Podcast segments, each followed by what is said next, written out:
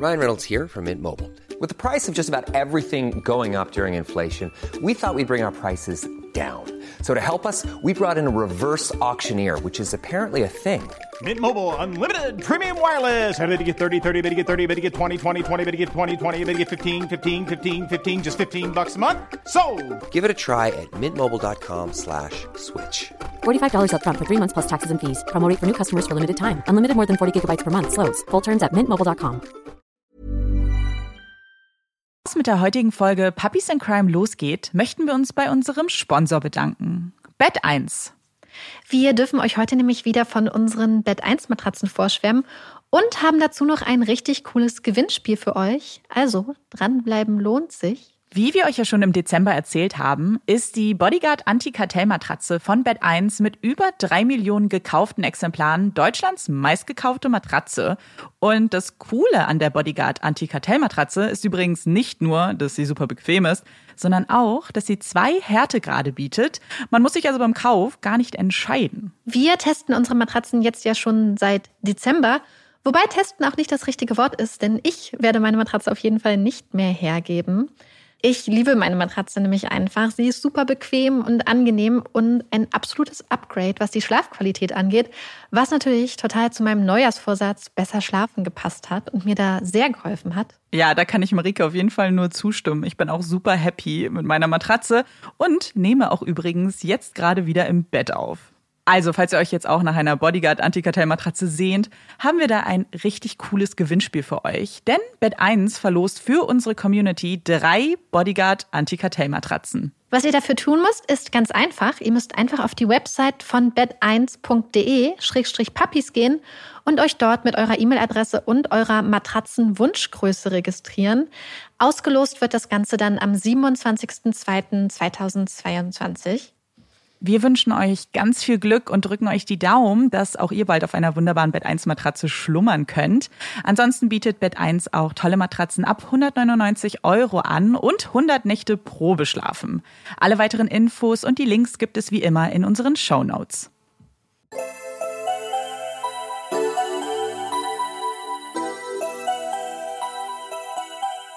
Herzlich willkommen bei Puppies in Crime, unserem True Crime Podcast. Ich bin Marike. Und ich bin Amanda. Marike und ich sind vereint im Studio heute zusammen. Mit Olaf natürlich, nicht zu vergessen. Der liegt ganz brav äh, und schlummert auf seinem Teppich. Und wir wollen erstmal, erstmal Danke sagen. Marike und ich hatten komischerweise einen, einen Tag, an dem sich sehr viel ereignet hat, Negatives ereignet hat, Ja. letzte Woche Montag. Und es war nicht nur ein Tag, das muss man sagen. Ja, also ja, ja. es ging scheiße los die Woche Mhm. und es wurde nicht besser. Ja, muss ich auch sagen. Also es war wirklich dieser Moment, wo man, also ich habe mit Amanda telefoniert, ich stand Mhm. am Kochen, wir haben schon, es war schon so absurd scheiße alles, dass wir gelacht haben. Ja. Und dann meinte Amanda, oh Gott, Marike, oh Gott, Marike. Und ich habe schon gelacht, weil ich dachte, Ja. Amanda macht einen Scherz und meinte sie, oh mein Gott, jetzt wird's noch schlimmer. Ja. Und es kam einfach nur so eine schlechte Nachricht nach der anderen. Und dann haben wir euch gefragt, was ihr macht, wenn ihr einen schlechten Tag habt. Und ihr habt uns ganz, ganz liebe Nachrichten geschickt. Ja, und ganz tolle Tipps gegeben, was man so machen kann. Wir haben ein paar davon bei Instagram geteilt und ich habe gleich mehrere irgendwie genommen. Ja, ich lag so, ganz viele haben so gesagt, geht ins Bett. Ich lag dann im Bett, äh, spiel Animal Crossing. Ich habe mein Animal Crossing wieder rausgeholt und äh, äh, Feel Good Serien anmachen und so. Und dann dachte ich so jetzt irgendwie. Und es hat dann auch äh, geholfen, aber ne, dann Ja. nicht wirklich den Problem. Ja, ich habe auch, ich bin dann sofort mit Olaf raus und Ja. habe dann den ganzen Abend, beziehungsweise jetzt die ganze Woche Modern Family geguckt. Ja, das ist halt, also ich finde, so Serien, und das haben ja viele von euch eigentlich auch dann bestätigt, ähm, helfen einem so ein bisschen zumindest in die Welt einzutauchen, die einem so bekannt ist und die man irgendwie auch liebt. Und dann ist alles so ein bisschen schöner, fühlt sich dann an. Ja. Also danke, danke, danke an alle. Und wir haben irgendwie auch rausgefunden, dass es äh, gerade die letzte Woche war, glaube ich, für einige irgendwie so eine kleine Scheiße. Pechwoche. Deswegen, wir hoffen, nächste Woche jetzt wird alles ein bisschen besser. Und wenn nicht, dann haben wir auf jeden Fall Tipps, wie wir auch das dann äh, kippen können. Und bevor ich äh, heute mit dem Fall anfange, haben wir auch noch zwei organisatorische Sachen, die wir mit euch besprechen möchten. Also die erste Sache, die wir mit euch besprechen möchten, ist, dass wir wahrscheinlich in Zukunft vielleicht nur noch drei Folgen im Monat rausbringen werden. Einfach damit wir mehr Zeit haben, auch für umfangreiche Fälle, um die zu recherchieren und denen wirklich auch gerecht zu werden. Wahrscheinlich wird es jetzt diesen Monat erstmal noch nichts, aber wir wollten es schon mal ankündigen, dass ihr euch nicht erschreckt. Ja, genau. Und manchmal ist es, das merken wir jetzt im Februar, kommen so Termine auch irgendwie zwischen, die so alles irgendwie über Bord werfen, was man sich so an Plänen gemacht ja. hat und geschmiedet hat. Und für solche Fälle ist es dann natürlich gut, wenn man dann einmal auch durchatmen kann, wenn man vielleicht so sehr lange durchgehasselt hat. Und die zweite Sache, hat auch was mit dem Fall heute zu tun, aber es war eine generelle Sache, die wir eigentlich ganz gerne nochmal ansprechen wollten, weil wir es, glaube ich, noch nie so explizit erwähnt haben. Wir sagen es manchmal im Nachgespräch und dann fällt es uns auf, hm, vielleicht sollte man es lieber mal am Anfang erwähnen, wo wirklich alle noch zuhören, denn darum geht's jetzt so ein bisschen. Und wir haben äh, durch manche Kommentare und Nachrichten mitbekommen, dass manche nur unseren geskripteten Fall hören mhm. und dann aber zum Beispiel das Nachgespräch auch schon skippen, äh, nicht nur die Puppy Break und die weiteren Rubriken, sondern da eigentlich schon aufhören. Ja, und dann aber ähm, dazu kommentieren, was ja. wir gesagt haben und dass wir bestimmte Sachen nicht angesprochen haben. Wir sprechen in den Nachgesprächen oft noch ganz, ganz viele Details an, die wichtig sind für den Fall, die wichtig sind für die Einordnung. Also, wenn ihr nur den geskripteten Teil hört, was vollkommen okay ist, mhm. steht euch frei, dann kommentiert und schreibt uns aber bitte auch in dem Wissen, dass ihr nicht den ganzen Fall gehört habt, beziehungsweise seht den Fall dann auch so an, ihr habt jetzt einen Teil davon gehört, aber es ist einfach nicht die ganze Geschichte, weil ja. wir uns rausnehmen, dass wir zum Beispiel Sachen, die schwer sind, einzuordnen oder die wichtig sind für die Einordnung oder die vielleicht auch was Persönlicheres sind oder die einfach nicht so gut in den Fall passen, oft später ansprechen, auch gerade weil wir das Gefühl haben, dass sie direkt eingeordnet werden müssen zum Beispiel. Und das wollten wir einfach nur dazu sagen, weil wir manchmal so Kommentare kriegen und dann mhm.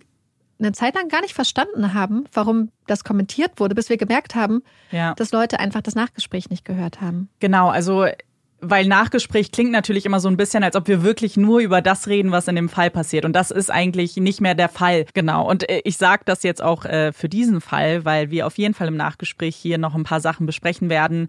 Beziehungsweise, das ist auch, was du gesagt hast, manchmal muss man Dinge auch einfach nochmal detaillierter erklären, was in einem Fließtext halt nicht so möglich ist. Und das wird auf jeden Fall bei dem heutigen Fall auch so sein, dass wir nochmal äh, ein paar Sachen in der Chronologie darstellen, wie es im geskripteten Fall nicht ist. Gut, dann fange ich jetzt mit unserem heutigen Fall an. Sie hält seine Hand ganz fest, drückt seinen starken, muskulösen Oberkörper nah an sich ran, lehnt ihren Kopf an seiner Schulter an. Sie sieht, wie sich sein Brustkorb auf und ab bewegt, wie er leise vor sich hin atmet und spürt das harmonische Schlagen seines Herzens. Zwischen ihren Zähnen knirscht der feine weiße Sand. Der Himmel über ihren Köpfen hatte sich in ein tiefes, dunkles Pink verfärbt und das einst so türkise Wasser vor ihnen in ein ähnlich bewundernswertes Rosa getaucht. Die Wellen rauschen, lassen alles so friedlich erscheinen.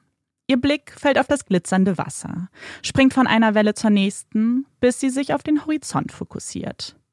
Wie groß das Meer doch ist, wie mächtig seine Kraft, wie viele Geheimnisse es in sich verbirgt und wie viel Schönheit es doch ausstrahlt. Eine warme Brise weht durch ihr blondes Haar und erweckt sie aus ihrer kurzen Trance. Was für ein romantischer Abend. Alles ist perfekt, denkt sie. Seine Hand löst sich aus ihrem Griff. Er geht einen Schritt nach vorn, lächelt sie an und stellt sich zwischen das Meer und sie. Er greift nach ihrer Hand, streichelt sie zärtlich und geht auf die Knie. Willst du meine Frau werden? Er öffnet das kleine Schächtelchen in seiner Hand und ein strahlend schöner Ring mit drei Diamanten funkelt mit dem Meer um die Wette. Ja, natürlich. Jennifer hätte nicht glücklicher sein können in diesem Augenblick. Der Mann, der da vor ihr steht, sie mit strahlend blauen Augen anblickt, ist die Liebe ihres Lebens, ihr George. George und sie haben sich 2002 kennen und lieben gelernt. Er wuchs in einer wohlhabenden Familie in Greenwich, Connecticut auf, studierte BWL an dem Babson College in Massachusetts und fing nach Abschluss seines Studiums seinen ersten Job als Webdesigner an. Für den so humorvollen und extrovertierten George schien das jedoch nicht die richtige Laufbahn zu sein. Nein, zu trocken, zu öde, viel zu versteift der Büroalltag. Er sehnte sich nach Menschen, nach sozialen Kontakten und auch nach ein wenig Heimat.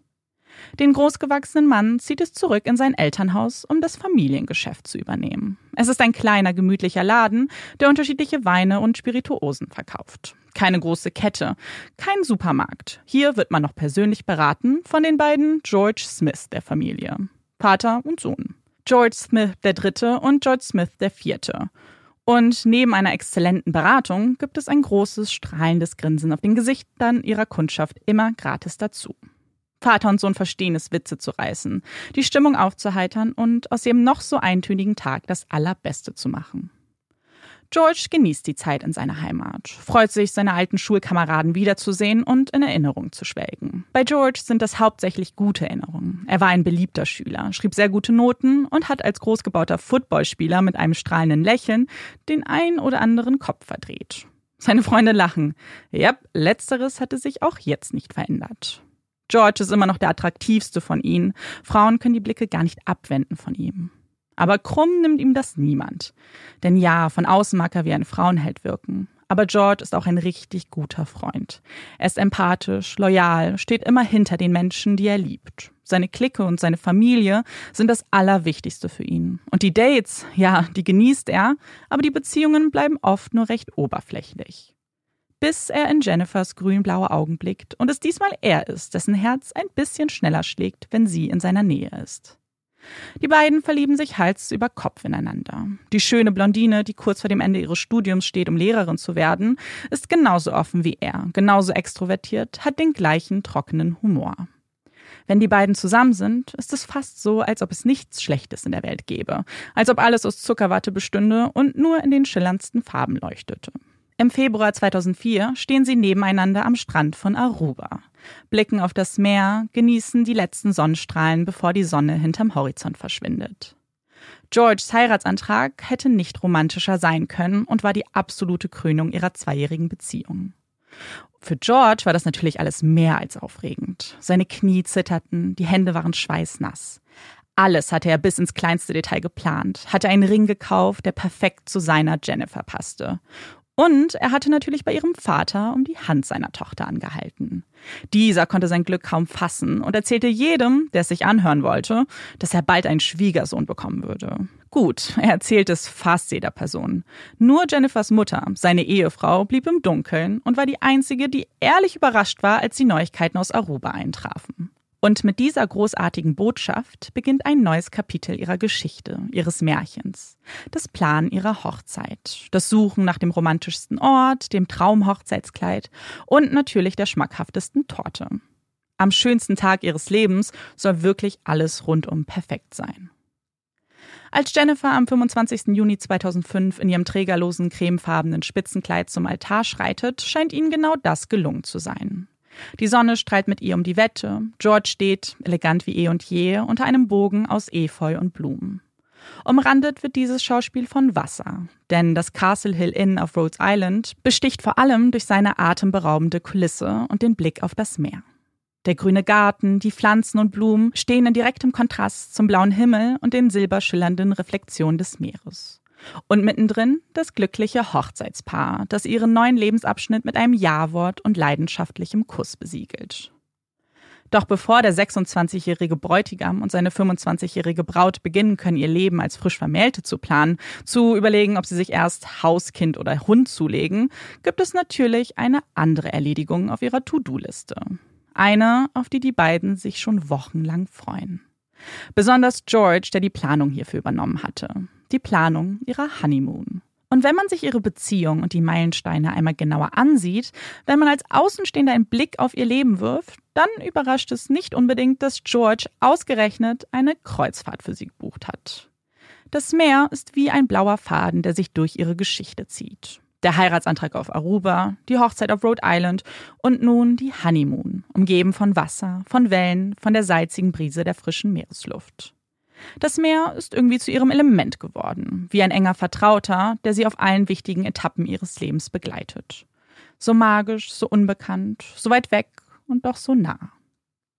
Nach einem Farewell Brunch am 29. Juni betreten George und Jennifer aufgeregt die Brilliance of the Seas, ein Kreuzfahrtschiff der Royal Caribbean Cruises. Es ist der Beginn ihres mediterranen Abenteuers. Eine Reise, die sie von Barcelona über die französische Riviera und am 1. Juli 2005 nach Livorno in Italien bringen würde. Für Jennifer und George waren das traumhafte erste Tage gewesen. Tage, die sie faul am Pool mit einem Cocktail in der Hand verbrachten und sich die Sonne auf den Bauch scheinen ließen. Tage, an denen sie sich durch die unterschiedlichsten Restaurants auf dem Schiff testeten und durch die Kataloge mit den vielen Freizeitaktivitäten blätterten. Sie hätten ihre Honeymoon ganz entspannt auf diesem gigantischen Schiff, das für über 2500 Passagiere Platz bietet, verbringen können. Hätten für jeden einzelnen Tag zig Optionen gehabt und ihnen wäre sicherlich nicht langweilig geworden. Sie hätten sich zum Beispiel auf dem sechsten Deck im Kino einen Film anschauen können oder in das Theater auf dem fünften Deck gehen, das immer wieder die schönsten Stücke aufführt. Sie könnten in eines der vielen Spas gehen, sich massieren lassen oder einfach nur im Whirlpool verweilen. Ach, und über das zwölfte und dreizehnte Deck brauchen wir gar nicht erst zu sprechen. Es sind zwei Decks, die nur dem Zweck dienen, den Passagieren den größtmöglichen Spaß zu bieten. Von mehreren Bars mit den besten Getränken, zum Bouldern auf einer Kletterwand, vom Planschen im warmen Wasser des Pools bis zur nächtlichen Party im StarQuest Nightclub. Vom Minigolfspielen bis zum Ausprobieren von Videospielen in der Spielhalle. Ja, das könnten sie. Sie könnten wie viele andere der Passagiere auf einer Kreuzfahrt jede einzelne Minute ihres Tages auf dem Schiff verbringen.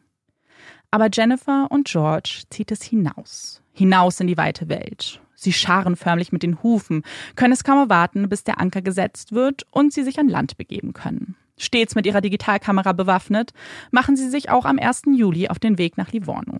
Nicht alleine, denn in ihren ersten Tagen an Bord hatte das junge Paar bereits einige Freundschaften geknüpft. Zum einen andere Honeymooner, die die Liebe auf das Schiff getrieben hat, aber auch Familien mit ihren Kindern und natürlich die ein oder andere Clique, die nicht wegen der romantischen Stimmung an Bord ist, sondern lieber das All-Inclusive-Angebot an Essen und vor allem Getränken nutzen möchte. Einer dieser Gäste ist der 20-jährige Josh aus Kalifornien. Er ist zwar mit seiner Familie an Bord, hat sich aber schnell mit ein paar der anderen jungen Männer auf dem Schiff angefreundet. Und dann wiederum auch mit George und Jennifer. An diesem Tag sind es aber nur Josh, seine Eltern und das frisch vermählte Paar, das von Livorno nach Florenz aufbricht. Sie schießen ein paar Fotos, lassen sich Pizza und Gelato schmecken und möchten natürlich das ein oder andere Souvenir mitbringen. Und Josh hatte etwas ganz Bestimmtes im Auge. Eine grüne Flüssigkeit in länglicher Flasche, die er so in den USA niemals bekommen würde. Zum einen, weil er mit 20 Jahren noch keinen Alkohol kaufen oder konsumieren darf, aber weil das grüne magische Getränk, was er da in den Händen hält, in den USA auch verboten ist. Und wenn man etwas nicht darf, will man es dann nicht erst recht probieren? Vor allem hier in Italien, wo es doch scheinbar ganz normal verkauft wird. Josh greift nach einer Flasche Absinth und geht damit zur Kasse. Wieder an Bord angekommen, finden sie zurück in ihre gewohnte abendliche Routine. Jennifer und George ziehen sich zurück in ihre Kabine 9062 mit einem kleinen Balkon und Meerblick und lassen den Tag Revue passieren. Was für wundervolle Erfahrungen sie bereits sammeln durften, was für tolle Städte sie besucht haben. Und das war ja erst der Anfang. Denn sie können kaum erwarten, was ihnen in den nächsten Tagen bevorsteht. Das absolute Highlight ihrer Tour. Zumindest ihr persönliches Highlight die griechischen Inseln und vor allem Mykonos, Georges ultimatives Traumziel. Am 4. Juli ist es auch soweit. Die malerische Insel, die das Paar nur von Erzählungen und Bildern kannte, ist zum Greifen nah. Die strahlend weißen Gebäude mit blauen Dächern und Fensterrahmen, die kleinen Gassen und Cafés am Hafen. Es wirkt paradiesisch und noch so viel schöner als in ihrer Vorstellung. In den vergangenen Tagen hatten sie bereits den einen oder anderen Hafen bestaunen dürfen, manche schöner als andere. Aber dieser hier war etwas ganz Besonderes. Es war quasi Liebe auf den ersten Blick. Und keine oberflächliche Liebe, die nach dem ersten Eindruck verfliegt. Nein, je mehr sie von Mykonos sehen, je länger sie über die Insel des Windes schlendern, umso stärker schlägt ihr Herz für sie. Und als ob die malerische Kulisse von Mykonos nicht schon genug wäre, gibt es eine ganz besondere Kirsche auf dem Eisbechers ihres Ausflugs. Sie treffen einen richtigen Promi, Tara Reid. George ist großer Fan der Schauspielerin und konnte sein Glück kaum fassen, als diese auch noch zustimmt, ein Foto mit ihm zu machen. Jennifer lacht und deutet auf den Display ihrer Kamera. Wir haben schon über 200 Fotos gemacht. Also wenn wir so weitermachen, ist gleich der ganze Speicherplatz voll. George grinst schelmisch zurück und schießt das 201. Foto. Ein Bild von den beiden. Strahlend glücklich schauen sie in die Kamera. Weißt du, sagt er zu Jennifer, Vielleicht können wir uns ja hier ein kleines Ferienhaus kaufen. Für den Urlaub. Und irgendwann können wir dann hier unseren Ruhestand verbringen. Aber was würden denn deine Eltern dazu sagen? erwiderte Jennifer besorgt. Ganz ehrlich, es ist einfach viel zu schön hier. Das müssen sie verstehen. Er schnappt sich seine Frau, umarmt sie fest und drückt ihr einen Kuss auf die Lippen. Die Vorstellung, dass die beiden hier gemeinsam alt werden könnten, vielleicht ab und zu von ihren Kindern, von einem George dem fünften und sechsten besucht werden, treibt ihnen ein breites Grinsen auf die Gesichter. Und mit diesem Strahlen, mit federleichten Schritten betreten sie das Schiff und schauen ein letztes Mal zurück auf die Insel, die ihnen das Herz gestohlen hat. Au revoir, auf Wiedersehen. Sie würden zurückkehren, ganz sicher. In ihrer Kabine angekommen, machen sich die beiden für den Abend zurecht. George raucht eine Zigarre auf dem Balkon, schreibt eine kurze E-Mail an seine Familie. Mir geht es unglaublich gut hier. Wir verbringen wirklich die schönste Zeit unseres Lebens. Bitte kontaktiert mich nicht, außer es geht um Leben und Tod. Er klickt auf Senden und steht auf, legt seine Breitling-Uhr an, ein Hochzeitsgeschenk, das er voller Stolz jeden Abend getragen hatte, zieht sich ein frisches weißes Hemd an und ein beigefarbenes Sakko. Jennifer trägt in der Zwischenzeit ein bisschen Make-up auf und streift sich ein sommerliches Kleid über.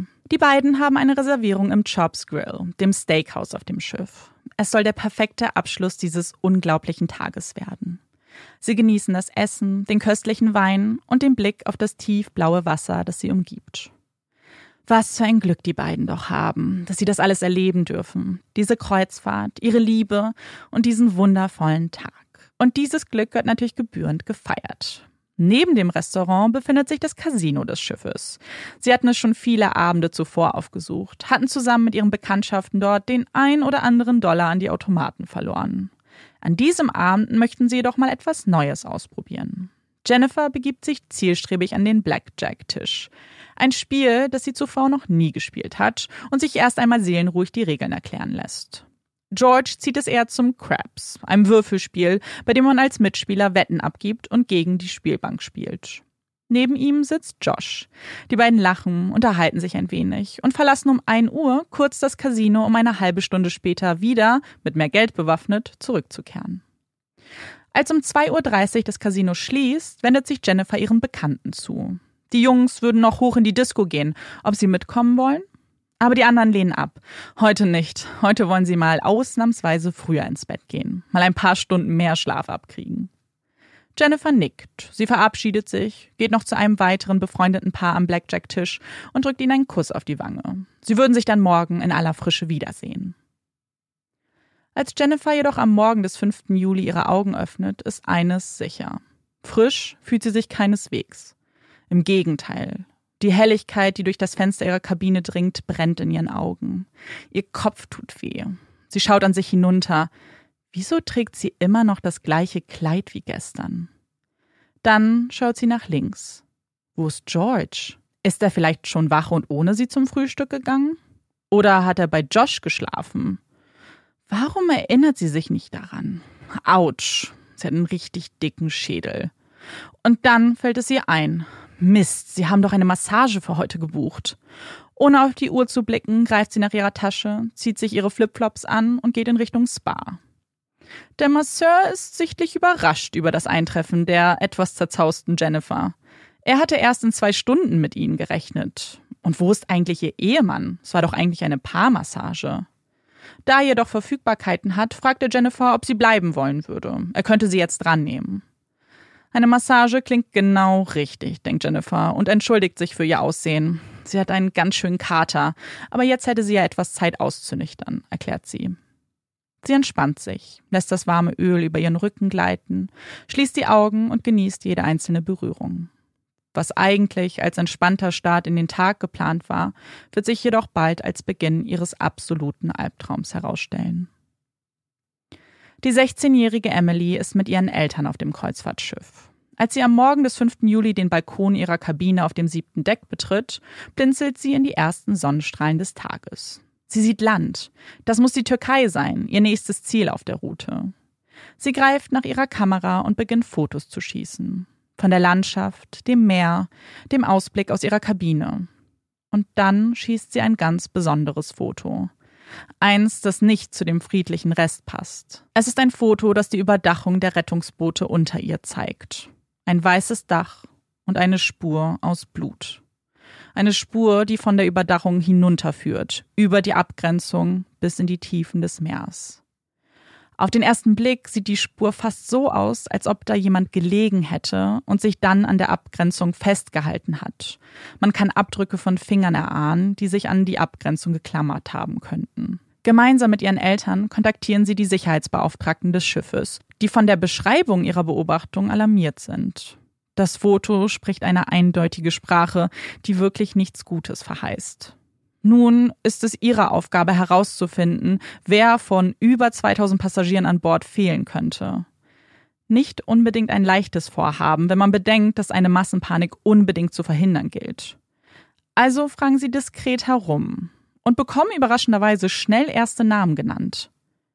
Immer wieder hört man von dem Paar aus der Kabine 9062, das gestern ordentlich gefeiert hätte und heute, ganz unüblich für sie, nicht zum Frühstück erschienen ist. Hastig klopfen sie an der Kabinentür, bekommen jedoch keine Antwort. Sie kontaktieren Jennifer und George über ihre Pager, ohne Erfolg.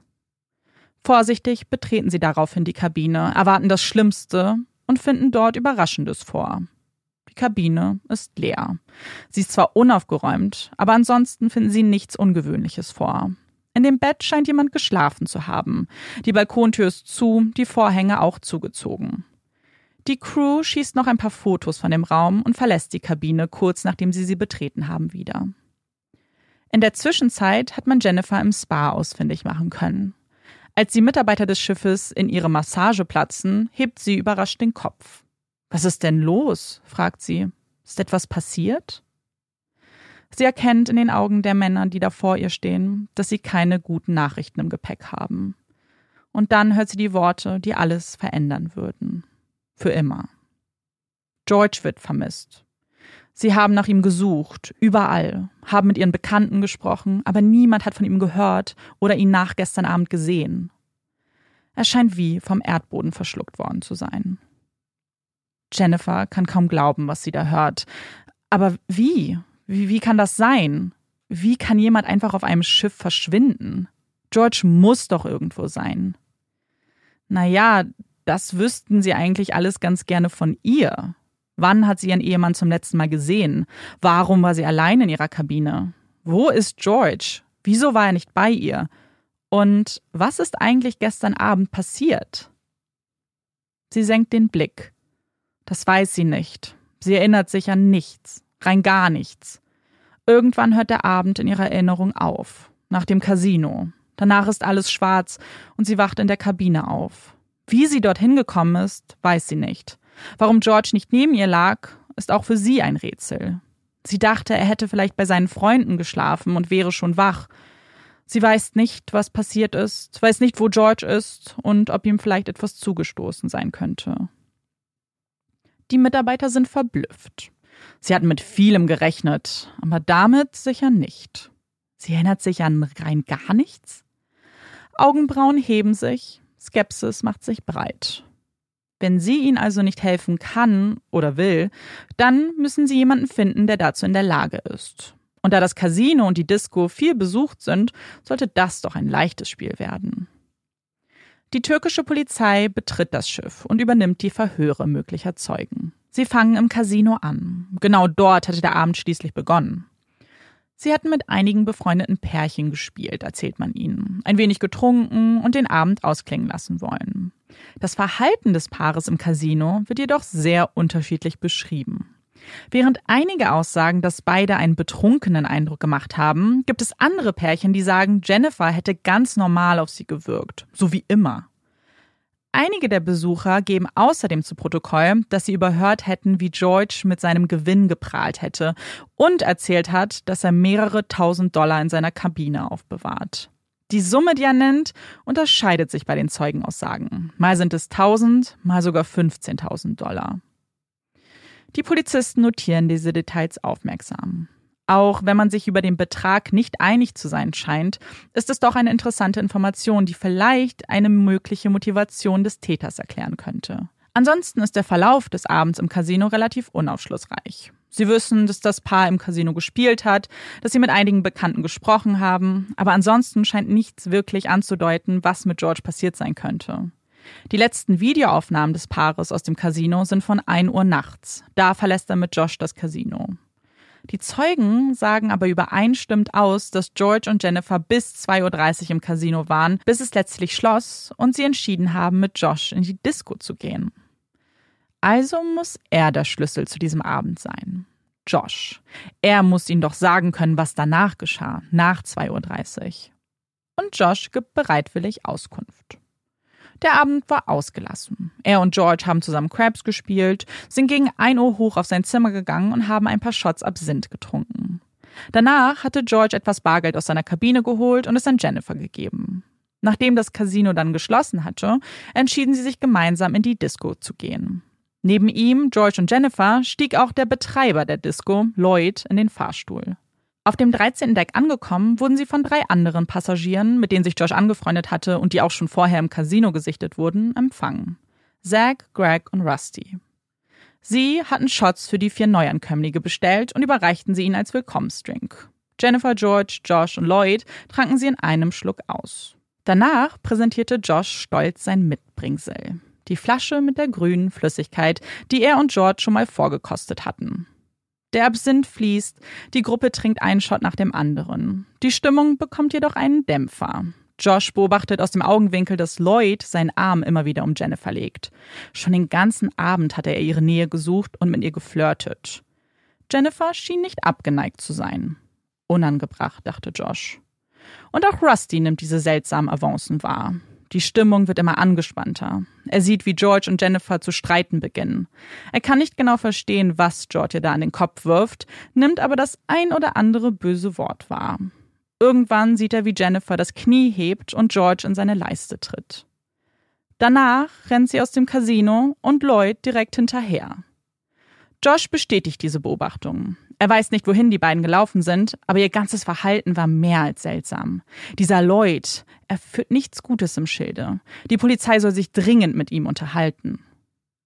Nach diesem Streit, den auch andere Disco-Besucher wahrgenommen haben, blieb George bei der Jungsgruppe. Er war in keinem guten Zustand, wankte und sprach undeutlich. Für ihn war dieser Abend gelaufen. Das wussten sie alle. Und da es bereits 3.30 Uhr war und die Disco jeden Moment schließen würde, entschieden sie sich, ihn zurück in seine Kabine zu bringen und ihre Party dann bei sich, ohne George, fortzusetzen. Langsam betreten sie den Fahrstuhl, der sie auf Deck 9 bringen soll. Einer der Jungs stützt George links, der andere rechts. Er ist schwach auf den Beinen. Es würde eine Ewigkeit dauern, ihn da runterzubringen. Aber irgendwann schaffen sie es, greifen nach Georges Zimmerkarte und öffnen die Kabinentür. George stolpert hinein, blickt sich um und schaut die anderen fragend an. Wo ist Jennifer? Tatsächlich ist die Kabine leer. Von Jennifer fehlt jede Spur. George taumelt aus dem Zimmer. Er muss sie suchen, muss seine Frau finden. Die anderen bleiben irritiert zurück. Sollen sie ihm folgen? Oder ist das nicht länger ihr Problem? Irgendwer von der Crew wird ihn schon noch aufsammeln. Sie möchten sich doch ihre Partystimmung nicht vermiesen lassen. Aber ein letzter Funken Vernunft scheint doch noch in ihnen zu sein. Einmal noch. Einmal bringen sie ihn noch zurück. Dann ist Schluss. Und sie machen sich auf die Suche. Weit kann er ja nicht gekommen sein. Tatsächlich finden sie ihn nur wenige Minuten später auf Deck 13 vor. Wieder stützen sie ihn, einer an jeder Seite, und bringen ihn in seine Kabine, legen ihn aufs Bett und ziehen ihm seine Schuhe aus. Immer wieder bedankt sich George bei ihnen, greift nach ihren Händen und küsst sie. Danach verlassen die vier Männer die Kabine und ziehen sich zurück auf Deck 3, das sie ihr Zuhause nennen. Dort soll die Party weitergehen. Sie rufen den Zimmerservice an und bestellen sich ein ganzes Festmahl an Alkohol und Burgern und Sandwiches. Es ist schon verdammt cool, alles bestellen zu können, was man so will. Und das nutzen sie natürlich aus und fotografieren ihr Buffet stolz, nachdem es eintrifft. Während einige der türkischen Polizisten die Aussagen von Josh, Zach, Greg und Rusty aufnehmen, beschäftigen sich andere Ermittler mit der Sicherung von Spuren. Sie nehmen einige Proben des Blutes, das auf dem Dach gefunden wurde, durchkämmen die Kabine, sichern Beweismaterial und schießen weitere Fotos. Auf dem Boden finden sie zerknüllte Handtücher mit dunklen Flecken vor, das sie erst für Blut halten. Außerdem zwei kleine, etwa ein Zentimeter lange Blutspritzer auf dem Bettbezug. Die Flecken auf den Handtüchern würden sich später als Make-up herausstellen. Jennifer, die die Kabine nicht mehr betreten darf, wird mit Kleidung aus dem Souvenirshop ausgestattet und verlässt das Schiff mit der Polizei. Sie möchte mit ihrem Vater sprechen, wiederholt sie immer wieder. Sie ist aufgelöst, weint, klammert sich an die vertraute Stimme ihrer Familie. Sie berichtet unter Tränen von Georges Verschwinden, dass sie nicht weiß, was passiert ist und die Polizei ihr auch keine Auskunft gibt. Sie will nach Hause, jetzt sofort, will zu ihrer Familie, will nicht länger hier verweilen müssen.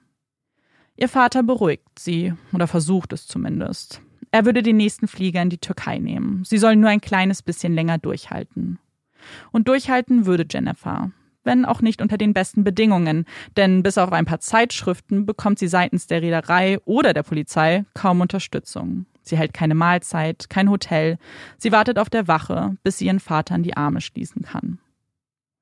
Jennifers Vater kontaktiert daraufhin auch Georges Eltern. Er hat nur wenig Informationen für sie, nur das, was er von Jennifer weiß. Er muss ihnen die grauenhafte Botschaft übermitteln, die kein Elternteil jemals hören möchte, dass ihr geliebtes Kind vermisst wird. Die können es kaum glauben. Vermisst? Wie kann jemand einfach so vermisst werden? Sie kontaktieren Royal Caribbean Cruises und erhalten die Bestätigung. Ja, leider konnte man George bislang nicht finden. Von dem Blut, das man vorgefunden hatte, erzählen sie ihnen nicht. Und so hält die Familie an der Hoffnung fest, dass es bloß eine Lappalie, ein Missverständnis ist. Dass man bloß etwas länger bräuchte, ihn auf dem gigantischen Schiff zu finden. Dass es nur eine Frage der Zeit ist. Dass der nächste Anruf ihnen ihre Sorgen nehmen würde und sie vielleicht sogar Georges Stimme hören würden. Seine weiche Stimme, erfüllt von fröhlichem Lachen. Das Grinsen, das man selbst durch den Telefonhörer erkennen könnte würden sie nie wiederhören. Denn George wird nicht gefunden. Niemals. Und das Blut, das man auf dem Vordach gefunden hatte, gehört ihm. Das Blut, das eine Spur ins Meer zog. Mann über Bord. Aber warum? Was ist in der Kabine passiert? Wie konnte George überhaupt über Bord gelangen? Ist er gefallen, gesprungen oder wurde nachgeholfen? Dies ist auch die Frage, die sich die Verantwortlichen der Kreuzfahrt stellen müssen. War das hier ein Verbrechen oder ein Unfall? Und wie geht man weiter vor? Eine erste Einschätzung des Unternehmens spricht von einem Unfall. George hatte viel getrunken, sich dann auf das Geländer gesetzt und sei gestürzt. Sie sehen keinen Grund dafür, die Kreuzfahrt zu unterbrechen und legen planmäßig noch am Abend des 5. Juli ab, um die Fahrt fortzusetzen.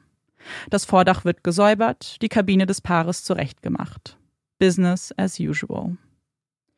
Diese Entscheidung ruft bei einigen der Beteiligten Kopfschütteln hervor. Selbst die türkische Polizei hatte doch Zweifel an einem Unfall geäußert. War man hier wirklich von diesem Szenario überzeugt oder lag hier der Fokus vielmehr darauf, die Kreuzfahrt möglichst schnell fortzusetzen, um Geld zu sparen? Georges Eltern sind überzeugt davon, dass ihr Sohn niemals so leichtfertig gehandelt hätte. Es muss ein Verbrechen geschehen sein. Man muss nur genauer hinsehen. Da sind sie sich sicher. Zustimmung erhalten sie vom FBI, das am 29. Juli 2005 offiziell die Ermittlungen im Fall von Georges Verschwinden eröffnet. Auch sie denken, dass man hier etwas genauer suchen müsste, als die türkische Polizei, die nur zwei Stunden auf dem Schiff verbrachte und nach Abfahrt des Dampfers keine weiteren Ermittlungen vornahm, da diese nicht wirklich in ihre Zuständigkeit fielen. Und schon bei der Durchsicht des Beweismaterials, der Zeugenaussagen und Fotos fallen einige Unstimmigkeiten auf. Da muss das FBI-Büro aus Connecticut nochmal ran, nochmal Zeugen vernehmen, die Aussagen abstimmen und versuchen daraus eine Version der Geschehnisse zu rekonstruieren. Alles zurück zum Anfang, zurück zu Jennifer. Die gibt weiterhin an, sich nicht an den Abend erinnern zu können. Sie sei in der Kabine aufgewacht und zu ihrer Massage geeilt, wo sie dann von Joyce Verschwinden unterrichtet wurde. Und trotz ihres Blackouts lässt sich der Verlauf von Jennifers Abend ziemlich gut durch andere Zeugen nachstellen. Mehrere der Disco-Besucher sagen aus, dass Jennifer die Disco gegen 3.20 Uhr verlassen hatte. Sie wirkte stark betrunken, konnte kaum einen Fuß vor den anderen setzen. Crewmitglieder führten sie zum Fahrstuhl und drückten für sie auf den goldschillernden Knopf mit der Nummer 9. Auf dem neunten Deck angekommen, gibt es weitere Zeugen, die aussagen, dass sie sahen, wie Jennifer in die entgegengesetzte Richtung ihrer Kabine stolperte. Um 4.30 Uhr wurde Jennifer dann von einem Hausmeister bewusstlos auf dem Boden vorgefunden. Er kontaktierte weiteres Bordpersonal, das Jennifer dann mit einem Rollstuhl in ihre Kabine brachte und ins Bett legte. Als sie durch die Tür traten, war die Kabine leer. Der Masseur bestätigt zudem in seiner Aussage, dass sie viel zu früh zu ihrem Termin erschienen ist und angab, einen mächtigen Kater zu haben. Soweit, so gut. Aber was ist mit dem Vorwurf, den Josh geäußert hat? Dass sie mit einem anderen Mann das Casino verlassen hatte. Dass sie sich erst mit George gestritten hatte und dann die Party mit Lloyd verließ. Schließlich hatte der doch den ganzen Abend schon versucht, mit der hübschen Jennifer zu flirten. Hatten die beiden vielleicht sogar Sex an dem Abend? Vielleicht schämte sich Jennifer ja und sagte deshalb, sie würde sich an nichts erinnern. Als sich das FBI mit Lloyd unterhält, ist der ganz irritiert von diesen Fragen. Er hatte nicht mit ihnen gefeiert, hatte sich sicherlich nicht an Jennifer rangemacht. Nein, er hatte die Disco noch vor ihnen verlassen und ist in die Kabine seiner Freundin gegangen. Diese bestätigt seine Version der Geschehnisse, die auch von den Protokollen der Kabinentüren untermauert wird. In diesen Protokollen wird jede Öffnung der Kabinentür durch eine Schlüsselkarte festgehalten. Die Uhrzeit passt. Außerdem gibt es mehrere Zeugen, die bestätigen, dass Jennifer alleine die Disco verließ und auch sonst den Abend entweder mit den Jungs oder George verbrachte. Niemand spricht von Annäherung zwischen ihr und Lloyd. Warum hatte Josh also so sehr darauf gepocht, dass die beiden die Disco gemeinsam verlassen haben, wenn es doch augenscheinlich gar nicht stimmen konnte, weil Lloyd zu dem Zeitpunkt bereits in seiner Kabine war? Wieso hatte er gelogen? Und war das das einzige Detail, das er erfunden hatte? Die Ermittler schauen sich seine Aussagen nochmal ganz genau an. Zu einem gewissen Grad lassen sich diese auch nachvollziehen. Man kann zum Beispiel einsehen, dass die Kabine 9062 einmal um 3.52 Uhr und einmal um 4.01 Uhr geöffnet wurde. Das passt ungefähr mit der Beschreibung von Josh und den anderen überein. Schließlich sagten diese aus, mit George nach 3.30 Uhr nach unten gefahren zu sein, wo sie die Tür einmal öffneten, ihn dann nochmal suchen mussten und dann wieder öffneten. Diese Uhrzeiten passen außerdem auch zu den Aussagen der Passagiere der benachbarten Kabinen. Aussagen, die ziemlich interessant sind und womöglich ein anderes Licht auf die Geschehnisse innerhalb der Kabine werfen könnten. Cleet Hyman ist Polizist. Er und seine Frau bewohnen die Kabine neben Jennifer und George und eigentlich wollten sie diese Kreuzfahrt einfach nur genießen. Er wollte von den Verantwortungen seines Jobs für einen kleinen Augenblick flüchten. Dass ihm aber ein Verbrechen auf das Schiff folgen könnte, damit hatte er nicht gerechnet. Er sagt aus, dass er aus der Kabine Lärm vernommen hatte. Das war gegen vier Uhr morgens. Es war Jubeln und Schreien. Es war sehr laut. Er hörte mindestens vier männliche Stimmen. Es klang ein wenig so, als ob man ein Trinkspiel spielen würde. Das ging einige Minuten so. Er lag zu diesem Zeitpunkt hellwach in seinem Bett und dachte daran, dass seine gebuchte Tour ja bereits in ein paar Stunden anfangen würde und er gern noch ein bisschen schlafen würde. Plötzlich hörte er, wie sich die Balkontür öffnete und sich zwei Männer stritten. Worum es genau ging, konnte er nicht hören, nicht einmal, ob es Englisch war. Irgendwann entfernten sich die Stimmen vom Balkon bis ins Innere des Zimmers, wo sie immer wieder Gute Nacht sagten. Die Tür der Kabine öffnete sich und fiel dann ins Schloss. Nach ein paar Sekunden steckte Cleet seinen Kopf durch die Tür und sieht noch, wie drei Männer über den Flur gehen. Als er zurück in seine Kabine geht, hört er nur noch eine männliche Stimme im Raum, die sich mit irgendwem zu unterhalten scheint. Zunächst leise, dann wird es wieder laut im Zimmer. Möbel werden verrückt, Schränke aufgerissen, Geräusche, die man sonst hört, wenn ein ganzes Zimmer auseinandergenommen wird. Der Lärm fokussiert sich irgendwann in Richtung Balkon, bis es auf einmal ganz still wird. Drei Minuten lang hört er rein gar nichts mehr und dann einen lauten Schlag, der wieder aus der Richtung des Balkons stammt. Cleet schaut auf seine Uhr. Es ist kurz vor halb fünf. Er kontaktiert daraufhin die Security des Schiffes, die an der Kabine klopft, jedoch niemanden antrifft und wieder verschwindet. Das FBI lauscht dieser Zeugenaussage vorsichtig. Schließlich sind das wahrscheinlich Georges letzte Augenblicke gewesen. Und dann fällt ihnen ein Detail auf. Etwas, das nicht zusammenpasst mit den vorherigen Aussagen der Zeugen. Hatte Cleet nicht von drei Männern gesprochen? Josh hatte doch ausgesagt, dass sie zu viert waren. Er zusammen mit Zack, Greg und Rusty. Ist also einer von ihnen zurückgeblieben? Oder hatte Cleet ihn einfach übersehen? Irgendwas stimmt hier jedenfalls nicht. Und sie müssen herausfinden, was genau. Jahre werden ins Land streichen. Jahrelang wird das FBI ermitteln und genau wie die Royal Caribbean Cruises Akten voller Informationen zu dem Verschwinden sammeln. Und obwohl sich die Akten füllen, scheinen sie der Lösung dieses Rätsels kein bisschen näher zu kommen. Stattdessen füllen sich diese Akten mit immer mehr Ungereimtheiten. Warum gibt es keine Videoaufzeichnung von den Fluren der Decks? Dann könnte man doch genau sehen, wie viele Männer das Zimmer verlassen haben. Das Unternehmen beteuert, dass alle Kameras das Material automatisch nach sieben Tagen überschreiben, da sie nicht genug Speicherkapazität haben. Die türkische Polizei hatte einige Aufnahmen, zum Beispiel die des Casinos, angefragt, jedoch nicht alle. Und wie kann es sein, dass Greg bei seiner ersten Aussage von keiner Room Service Party sprach, alle anderen jedoch ganz detailliert davon berichteten? Und das Allerseltsamste an dieser Party, die ja ihr Alibi zu sein scheint, es gibt keinerlei Buchungsauftrag in den Unterlagen der Küche. Keine Bestellung. Ja, aus der Kabine der Jungs sind drei Anrufe an den Roomservice getätigt worden. Jedoch sagte die Mitarbeiterin, dass sie keine Bestellung aufgenommen hatte, weil die Männer so frech zu ihr waren und sie beleidigt hätten. Wenn es also keine Bestellung gab, wie konnten sie dann Fotos und Videos von ihrem Festmahl machen? Fotos, die einen Zeitstempel tragen. Haben sie diesen manipuliert? Oder lügt das Personal? Und ist dieses angebliche Alibi überhaupt eins? Denn die Fotos wurden erst nach 5 Uhr geschossen.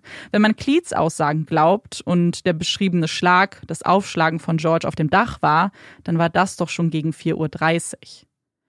Fragen über Fragen, die nicht nur das FBI frustrieren. Auch die Familie von George kann den Zustand des Ungewissens kaum aushalten.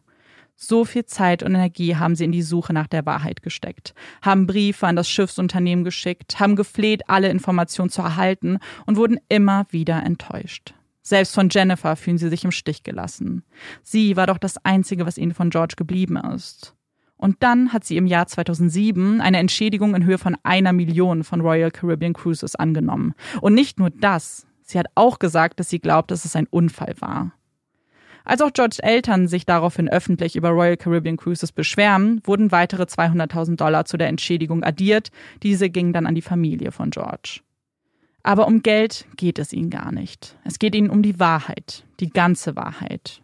Und sie glauben, dass sie irgendjemand kennen muss. Vielleicht Jennifer, denn sie glauben ihr nicht, dass sie sich an rein gar nichts erinnern kann. Glauben, dass sie etwas verschweigt und dass sie womöglich sogar von dem Tatort weggerannt ist. Oder das Schiffspersonal, das sogar das Verbrechen begangen haben könnte, weil sie ihren George ausrauben wollten. Er war sicherlich kein Millionär, aber das hätten sie ja nicht wissen können, und von außen kann er sicherlich diesen Anschein gemacht haben. Und diese vier jungen Männer, warum wurde niemand von ihnen jemals festgenommen? Sie müssen wissen, was passiert ist und engagieren 2009 einen Anwalt, der die Wahrheit herausfinden soll, der ihnen dabei helfen soll, endlich Antworten zu erhalten. Antworten, die ihnen weder Royal Caribbean noch das FBI zugestehen möchte. Kein besonders leichtes Vorhaben, wie sich herausstellen wird, denn die inoffiziellen Hauptverdächtigen in diesem Fall zeigen sich nicht sonderlich kooperativ. Josh beantwortet bei dem Verhör im Jahr 2009 keine einzige Frage. Bei jeder einzelnen, selbst bei der, ob er auf dem Schiff anwesend war, macht er von seinem Aussageverweigerungsrecht Gebrauch. Das hatte ihm sein Anwalt so aufgetragen, nachdem das FBI den Jungs gedroht hatte, sie bei jeder kleinsten Abweichung ihrer Aussagen dran zu kriegen. Zack und Rusty beantworten zwar allgemeine Fragen, sobald es jedoch um den 4. und 5. Juli geht, erinnern sie sich nicht mehr. Nur Greg, der bei seinem Verhör wegen Drogenhandels im Gefängnis sitzt, gibt an, dass er nicht glaubt, dass es ein Unfall war. Er glaubt, es muss etwas Schreckliches in der Kabine passiert sein, dass er jedoch nichts wüsste. Er hofft, dass die Wahrheit irgendwann ans Licht kommt. Als er gefragt wird, warum er mit Drogen gehandelt habe, sagt er, dass er seinen kostspieligen Lebensstil finanzieren musste. 2010 erhält der Anwalt der Familie zum ersten Mal die internen Dokumente von Royal Caribbean Cruises, findet dort die Protokolle der Schlüsselkarten, die fehlenden Bestellungen in der Küche des Schiffes und ist, genau wie das FBI, äußerst irritiert von den Unstimmigkeiten der Aussagen der vier Männer. Warum hatten sie überhaupt versucht, den Verdacht auf Lloyd und Jennifer zu lenken, wenn sie nichts mit dem möglichen Verbrechen zu tun haben? Auf die beiden, deren Aussagen sich mit denen von Zeugen decken und auch von einem Polygraphentest bestätigt wurden. Der Verdacht gegen die vier erhärtet sich nur noch mehr, als gleich zwei erschreckende Videoaufnahmen der Jungsgruppe auftauchen. Es sind Videos, die eine schaurige Grausamkeit darstellen. Die zeigen, dass diese jungen Männer verroter sind, als sie vielleicht von außen erscheinen mögen. Besonders bei drei von ihnen. Zack, Greg und Rusty. Über sie gibt es seitenweise Beschwerden, weil sie Crewpersonal beleidigt haben, Alkoholflaschen geklaut haben, andere Passagiere angegriffen haben und beleidigten. Und die Videos sind nur noch weitere Beispiele ihres unkontrollierbaren Verhaltens.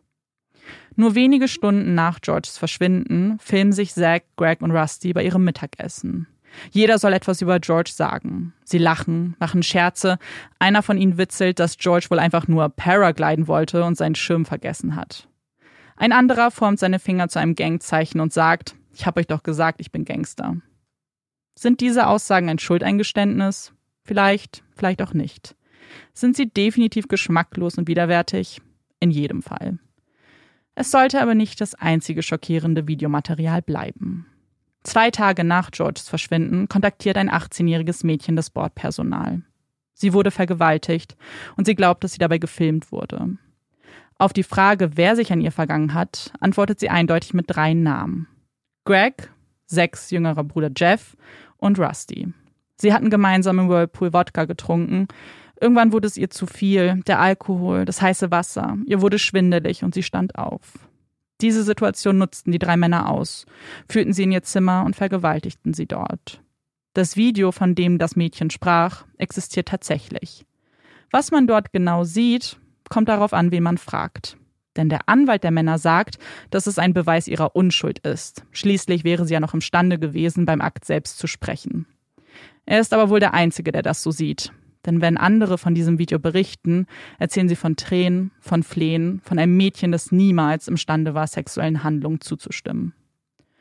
Und trotz ihrer Aussage, trotz des Videos, wird dieses Verbrechen nie verfolgt werden. Die Familien müssen zwar die Kreuzfahrt kurzfristig abbrechen und das Schiff in Italien verlassen, aber dort fühlt man sich für dieses Verbrechen nicht verantwortlich. Als Georges Familie von diesen Videos hört, sind sie baff. Wenn das FBI die ganze Zeit davon wusste, wieso haben sie nichts getan? Warum haben sie niemanden festgenommen? Sie haben all diese Dokumente jahrelang gehabt, haben Akten voller Aussagen und können trotzdem nicht herausfinden, was passiert ist. Ihr George hat sein Leben lassen müssen und niemand weiß warum. Sie haben keine Leiche, können ihn nicht einmal beerdigen. Von ihrem geliebten George, ihrem Ein und Alles, ist nichts übrig geblieben, als die bloße Erinnerung an ihn und die Fotos von einer Kreuzfahrt, die die schönste Zeit seines Lebens sein sollte, nicht das Ende seines Lebens. Die Familie hat immerzu gehofft, hat sich gefreut, als das New Yorker Büro des FBIs die Ermittlung übernahm und frischen Wind in alles bringen wollte, hatten wirklich geglaubt, dass es diesmal zu einem Ergebnis kommen wird und wurden enttäuscht. Denn 2015 wird bekannt gegeben, dass das FBI seine Ermittlungen offiziell einstellt. Mit den aktuellen Beweisen sehen sie sich nicht in der Lage, ein Verbrechen nachzuweisen.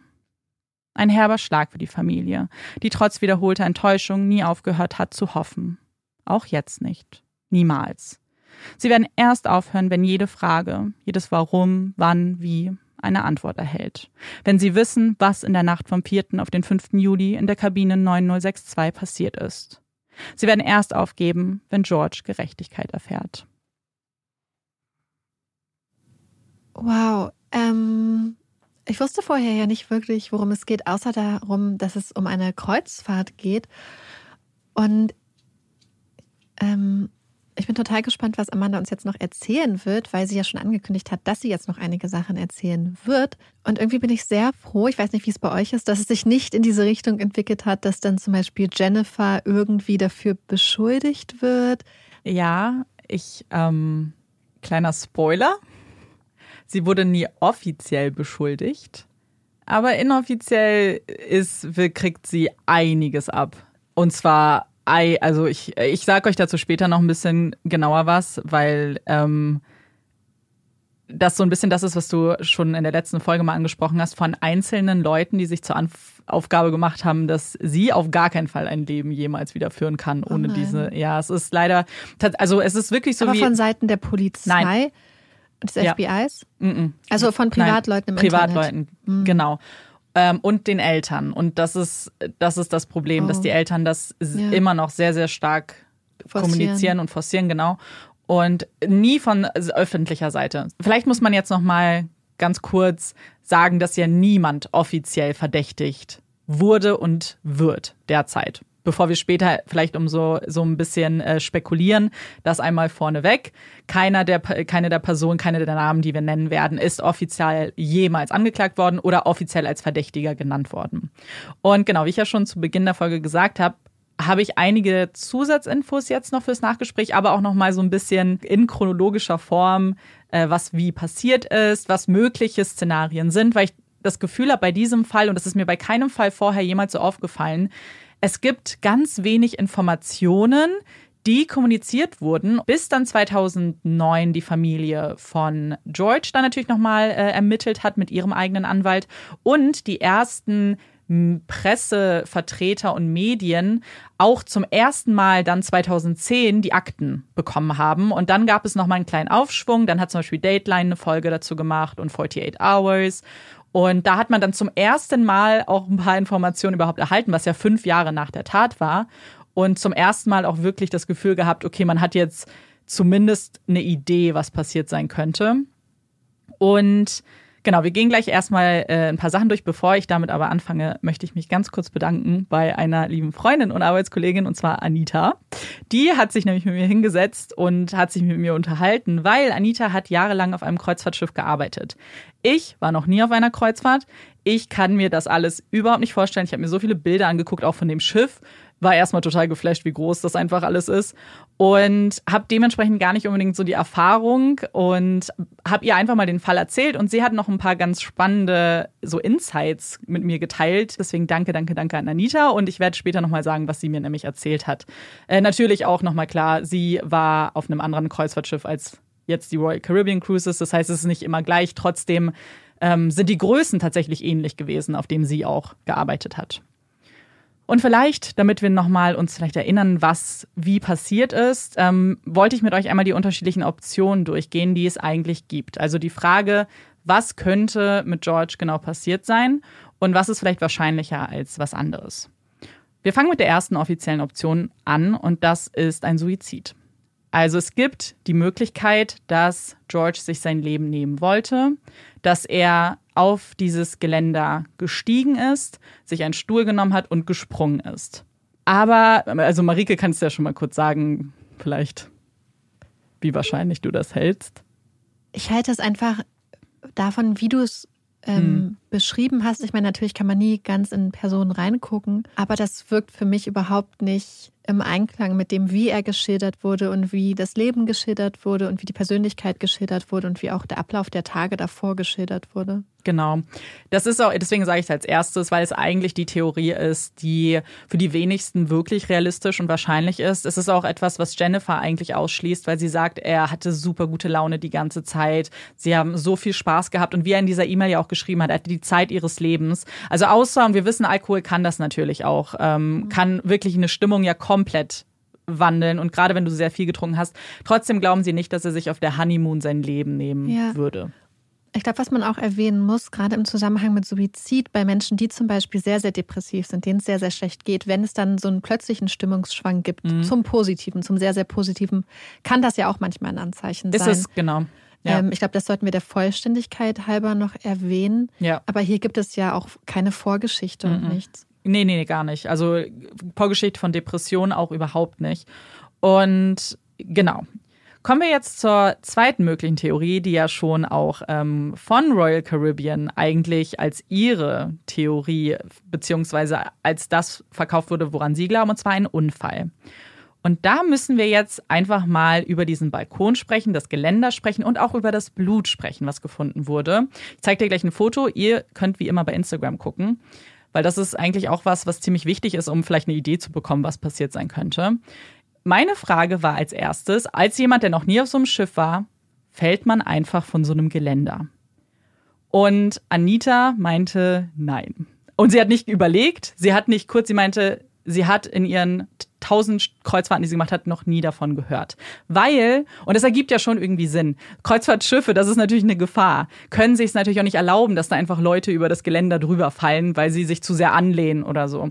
Und dann ist mir eine Sache eingefallen. Und zwar war ich zwar noch nie auf einem Kreuzfahrtschiff, ich habe aber schon mal auf einem Schiff geschlafen. Und zwar in London gibt es so ein Yachthotel und das war so, wollte ich unbedingt mal machen, damit ich so ein bisschen das Gefühl von Schiff habe.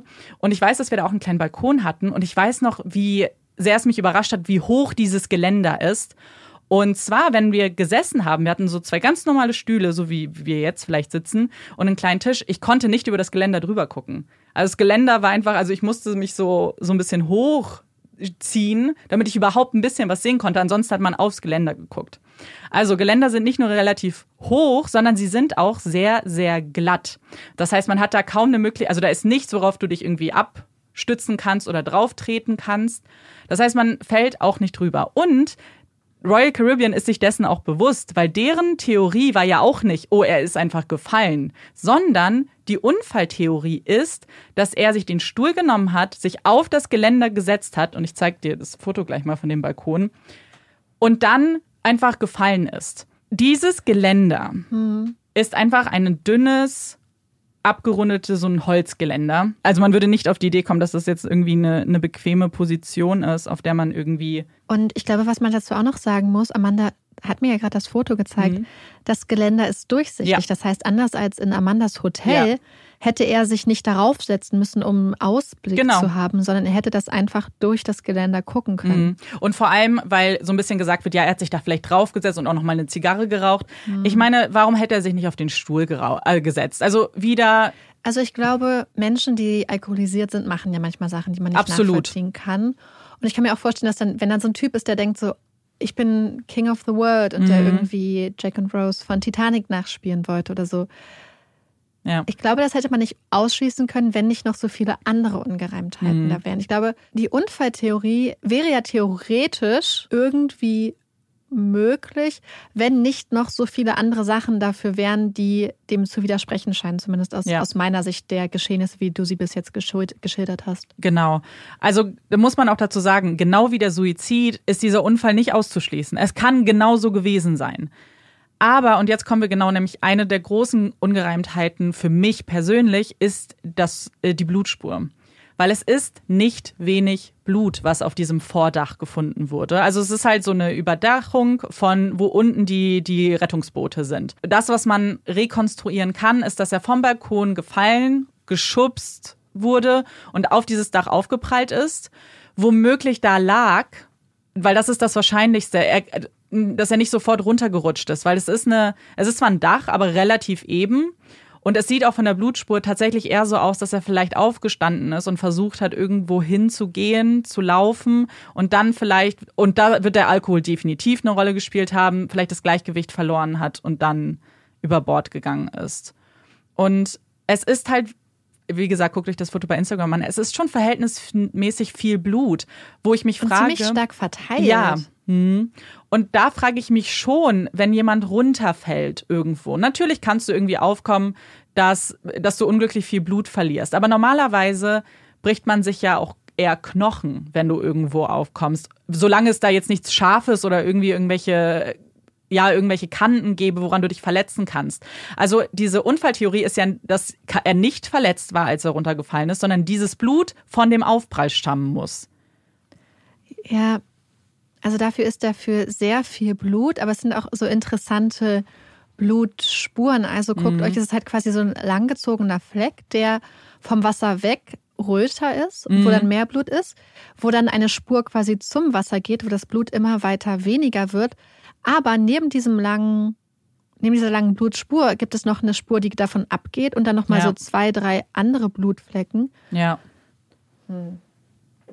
Also das sieht sehr, sehr, also es sieht auch, auch vielleicht, als wäre jemand länger gewesen. Mhm. Das ist auch wahrscheinlicher. Also es ist halt wahrscheinlicher, dass er verletzt von dem Balkon gestoßen wurde, da auch eine gewisse Zeit lag, vielleicht sogar, ähm, und irgendwann vielleicht zu Bewusstsein gekommen ist und dann vielleicht sich halt retten wollte irgendwo. Kann man dieses Vordeck erreichen vom Boot? Also wenn man zum Beispiel an der mhm. Reling steht von einem Stockwerk, könnte man da hinkommen auf dieses Vordach? Nicht, also nicht von einer Kabine einfach so nehmen. Weil ich hatte mhm. kurz überlegt, ob es vielleicht auch, ob er da gelandet sein könnte und jemand mhm. hat ihn dann runtergerollt zum Beispiel. Geht theoretisch auch, wobei ich glaube, es da wirklich wahrscheinlicher ist, dass er irgendwann einfach dachte, er kann aufstehen und das vielleicht auch unterschätzt hat, dass erstmal ein Schiff, es ist gefahren, das ist auch wichtig. Also zu dieser Zeitpunkt ist das Schiff gefahren. Man hat nicht super viel Wind zu dieser Zeit, also damit, also es ist nicht super windig, aber wir haben hier trotzdem natürlich ruckelige, es ist das Meer. Also es wackelt natürlich die ganze Zeit. Und du bist alkoholisiert und verletzt. Ja, vielleicht Und hast Blut verloren. Eben. Also es ist halt. Orientierungslos. Und wir haben diesen Abdruck. Wenn man möchte, kann man daran sehen, eben so Fingerabdrücke an dieser Abgrenzung von dem Dach, dass sich vielleicht jemand noch festgehalten hat. Ähm, die Eltern pochen sehr stark darauf, dass es so war. So ein bisschen Interpretationssache eher. Aber das finde ich so interessant und das zeigt ja eigentlich nur, wie schlecht die Beweissicherung war. Absolut. Ja, Weil ja. wenn es besser gesichert wurde, hätte man ja ganz klar erkennen können, ja. da hat sich man festgehalten, da sind Fingerabdrücke oder eben nicht. Ja, die Beweissicherung ist tatsächlich ein großes Problem, weil dieses Foto, was ich dir gerade gezeigt habe, ist das Foto von Emily. Also es ist das Foto, was überall geteilt wird, ist das Foto von einer 16-Jährigen, die einfach irgendwelche Fotos geschossen hat. Nicht von der Polizei, weil die nur zwei Stunden auf diesem Schiff verbracht hat, das Zimmer irgendwie durchkämmt hat und äh, ein paar Fotos geschossen hat, ein bisschen Blut genommen hat offensichtlich. Aber dann ist das Schiff ja schon umgedreht, äh, beziehungsweise weitergefahren und ähm, hat dann ja das Blut sogar schon weggewischt. Genau, das ist also die Unfalltheorie. Und dann gibt es natürlich erstmal der große Überbegriff, dass es ein Verbrechen war. Und da gibt es natürlich auch Optionen, was genau passiert sein könnte und wer dafür verantwortlich ist. Eine Theorie, die zum Beispiel auch die Eltern für wahrscheinlich halten, ist, dass es eine Art Absprache unter Crewmitgliedern gab, die sogar tatsächlich das im großen Format aufbereiten und auch immer wieder scheinbar Gäste ausrauben, ähm, die eben Geld haben. Und dass es entweder ein geplante, dass es ein geplanter Gewalttat war oder irgendwie eskaliert ist, dass ein Raub quasi schiefgegangen ist und deswegen sie ihn getötet haben und dann über Bord geworfen haben. Ich bin sehr überrascht, weil ich auf diese Idee, also das ist ja vorhin schon Mhm. mal angedeutet, aber diese Idee erscheint mir so absurd. Mir auch. Weil zum einen, wenn du Crewmitglied bist, dann wüsstest du zum Beispiel das, und wir haben ja diese lauten Geräusche gehabt und so, Mhm. und dieses ganze Durchsuchen, dann wüsstest du wahrscheinlich, dass die Kabinen scheinbar nicht besonders gut schallgedämpft sind, Mhm. wärst entsprechend leise. Warum solltest du das dann machen, wenn die Person da ist? Wenn du Crew bist, könntest du auch warten, bis zum Beispiel Personen aus dem Zimmer weg sind. Und es gibt ja noch ziemlich viele andere Leute, die sich Mhm. offensichtlich sehr, sehr schlecht verhalten haben, die widersprüchliche Aussagen haben. Und deswegen Ja. erscheint mir die Theorie bis jetzt, ich weiß ja nicht, was du noch für Mhm. äh, Geheimnisse mit uns teilst, für sehr weit hergeholt. Sie ist einfach weit hergeholt, weil genau das. Wir haben ja aber, wir haben ja widersprechende Aussagen von anderen Leuten, die sich ja an den, ich nenne es Tatort, weil wenn wir jetzt mal kurz mit dem Gedanken spielen, dass es ein Verbrechen war, die sich ja an den Tatort bringen. Also Josh und Greg und Rusty und Zack sind ja nach eigener Aussage in dem Zimmer gewesen, nach dem, also nach dem ersten Verhör, nach der Aussage. In welchem Zeitraum soll das dann passiert sein, dass ein Crewmitglied, dann, als er dann geschlafen hat, muss, müssen sie sich dann reingeschlichen haben. Und dann würde das den Lärm nicht erklären und diesen Schlag, diesen Aufprall, den ja Cleet gehört hat, der ja nebenan geschlafen hat. Also es passt, äh, generell ist das vielleicht etwas, was auf Schiffen passieren kann. Das ist vor allem, weil man nicht vergessen darf, dass ähm, die Arbeitsbedingungen auf solchen Schiffen grauenhaft sind. Leute werden unterbezahlt, da werden Leute ausgebeutet, ich sag's einfach so, mit Verträgen, die halt unmöglich sind, weil dieses Schiff unter bahamischer Flagge fährt. Das heißt, wir brauchen, wir achten da nicht so auf Menschenrechte, dass man dann vielleicht auf falsche Ideen kommt und sieht, dass da jemand eine Breitling-Uhr trägt, die sehr, sehr, sehr wertvoll ist, der wirklich mehrfach wahrscheinlich gesagt hat, hey, wir haben richtig viel Bargeld in unserer Kabine. Ja, vielleicht ist das eine grundsätzlich eine Theorie, die hätte so sein können. Ich glaube nicht, dass es in diesem Fall so war. Ja, vor allem gerade wenn man das lange vorbereitet, dann wartet man vielleicht, bis die Person irgendwo anders ist. Zum Beispiel, so vielleicht nimmst du zu der Massage nicht deine Breitling mit. Ja. Du hast ja einmal gesagt, dass er sie angelegt hat. Genau, genau. Das heißt, es gab ja auch Zeiten, wo er sie Ja. abgelegt hat. Oder du, du spionierst das aus. Du Ja. gehst doch nicht das Risiko ein, in Mhm. die Kabine zu gehen, wenn du weißt, dass da Menschen drin sind. Ja. Und jetzt kommen wir natürlich zu unseren vier jungen Männern, die, wie wir schon gesagt haben, sich an den Tatort auch gebracht haben. Und zwar sind das Josh, der ja so ein bisschen außerhalb steht, weil Josh ist mit seiner Familie da, er ist 20. Die drei anderen gehören zusammen, denn Zack und Greg sind Brüder und Rusty ist ein Familienfreund. Und jetzt möchte ich eine Sache sagen, die ich in meinem Fall rausgelassen habe, weil ich es so doof fand irgendwie. In den Medien werden sie immer als die Russen genannt weil die Familie ist aus der Sowjetunion in die USA gekommen, aber sie sind halt in den USA geboren, sind also Amerikaner. Trotzdem sind es die Russen. Es ist, glaube ich, wahrscheinlich, um es einfacher zu gestalten und nicht ständig diese Namen zu sagen, aber vielleicht hat es auch andere Hintergründe. Ich glaube, das hat ganz viel. Also A, zum Beispiel in den USA werden ja zum Beispiel auch Familien, die seit ja, drei, stimmt. vier, fünf Generationen da sind, zum Beispiel als Irish immer noch Ja. bezeichnet oder Ja. als Italien und sind da sehr stolz auf ihre Heritage, also ihre. Herkunft. Und es ist ja auch oft so, dass wenn Menschen beispielsweise jetzt Leute, deren Familien irgendwann mal in die USA eingewandert sind, wenn sie was Gutes machen, dann sind sie Amerikaner. Und wenn es Mhm. dann darum geht, dass jemand kriminell handelt, wird ganz schnell wieder darauf hingewiesen, dass die Genau. Leute zugewandert sind. Dann sind es ganz schnell die Einwanderer oder die Zugewanderten oder die Auswanderer, Mhm. Spätaussiedler, was weiß ich. Um, dann wird diese Differenz wieder betont. Ja. Sobald es um was Positives geht, zum Beispiel auch im Sport, dann wird wieder gesagt, ja, ja, unsere, Die- unsere, unsere, Jungs, mhm. äh, die Deutschen, die deutsche Mannschaft, was weiß Ja. ich. Und ich finde, das beobachtet man total, Ja. total oft, dass es dann, je nachdem, wie es der Presse auch gerade passt und was, was für eine Agenda sie vielleicht auch haben, Mhm. Ja, total. dass da dann ganz stark auf einmal unterschieden wird. Also Ja. vielleicht erklärt es das auch so ein bisschen. Also ich kann es mir beides vorstellen, weil zum Ja, Beispiel, wir hatten ja auch absolut. mal einen Fall mit Kim Antonakos Mhm. und da war es auch so, dass teilweise die Kinder auch in den USA geboren wurden oder zweite Generation da waren, aber das wurde trotzdem immer noch als das russische Viertel betitelt und als Russian und so. Ja, ich glaube, das kann verschiedene Ursachen Ja, haben total. wahrscheinlich. Und vielleicht hat es sich auch einfach für die Stilistik in den Artikeln, Mhm. vielleicht hört es sich einfach in Anführungsstrichen bedrohlicher an, wenn man das so Absolut. formuliert. Also wir haben diese vier Personen, die ja sehr, sehr stark involviert sind, auch nach eigener Aussage, nach Aussagen von Zeugen, weil sie ja den Abend mit George und Jennifer verbracht haben. Sie waren ja definitiv in ihrer Disco, das ist ja, gilt ja alles als bestätigt. Und die große Frage ist ja auch, und weil alles bis, bis zu dem Moment, wo sie die Kabine betreten, wird ja auch durch Zeugen eigentlich immer gedeckt oder durch diese Schlüsselkarten und die Protokolle.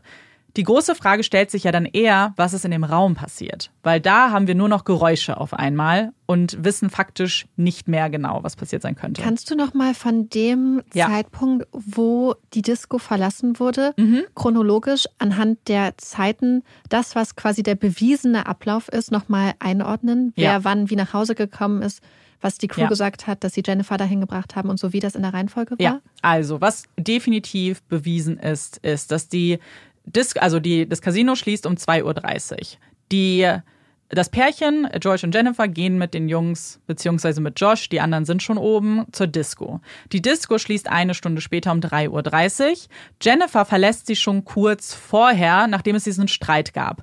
Der Streit wird auch von einigen Zeugen gedeckt. Das heißt, wir können annehmen, dass es eine Art Ja, Auseinandersetzung aber nur gab. der Streit zwischen ihr und Genau. George und nicht mit Lloyd. Das mit Lloyd kann man eigentlich streichen, denn tatsächlich bestätigt keiner der Zeugen, dass die beiden irgendwie an dem Abend zu tun hatten, Lloyd und Jennifer. Seine Freundin, die ja mit ihm in der Kabine war, bestätigt, dass er in der Kabine war und wir wissen, dass seine Tür halt zu einem Zeitpunkt geöffnet wurde, wo Jennifer und George beide noch in der Disco waren. Also Lloyd können wir eigentlich rausnehmen. Dann passiert, jetzt haben wir ja zwei Zeitachsen. Wir haben einmal, was macht Jennifer und einmal, was macht George. Und das sind ja teilweise nur Minuten. Es kommt einem so länger vor, aber man muss sich vorstellen, Jennifer taumelt zum Fahrstuhl. Da ist das erste Crewmitglied, was sie äh, schon zu ihrer Kabine bringt. Sie stellen sie in den Fahrstuhl, drücken auf die neun, sie fährt runter. Wo sie wieder von dem nächsten Crewmitglied gefunden wird, beziehungsweise nur gesehen wird, wie sie eben in die entgegengesetzte Richtung läuft, also nicht da, wo ihre Kabine ist. Man denkt eigentlich, dass sie sich halt verlaufen hat. Ähm, nicht, dass sie jetzt irgendwie Pläne hatte, irgendwo anders hinzugehen. Sie läuft. Was dann passiert, wissen wir nicht. Was wir erst wieder wissen, ist, dass sie gegen 4.30 Uhr dort am Boden bewusstlos gefunden wird von dem Hausmeister. Und wir halten mal kurz 4.30 Uhr fest, weil das ist auch der Knackpunkt in George Zeitachse. Das heißt, wir gehen wieder zurück zur Disco, 3.30 Uhr. George kann nicht mehr laufen, er kann nicht mehr stehen. Er wird von den Jungs an beiden Seiten eben gestützt. Das bestätigen auch wieder Zeugen und fährt mit ihnen runter. Sie, und man muss sich überlegen, sie brauchen ungefähr 20 Minuten, um da runterzukommen, äh, bevor das erste Mal die Kabinentür geöffnet wird. Das wissen wir nach dem Protokoll. Dann sagt ja Josh, er hat gesehen, dass Jennifer nicht in der Kabine ist und wollte sie suchen, ist dann also los.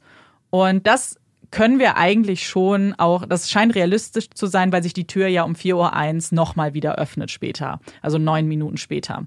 Und dann schließen sie die Tür und alle vier, sagt Josh, gehen in die Kabine und wollen ihn eben hinlegen, ähm, ihm die Schuhe ausziehen. Er hat sich super viel bedankt. Das ist jetzt, jetzt, jetzt wieder, jetzt ist halt die Frage, stimmt das? Ähm, sind das die Geräusche, die Cleet gehört hat?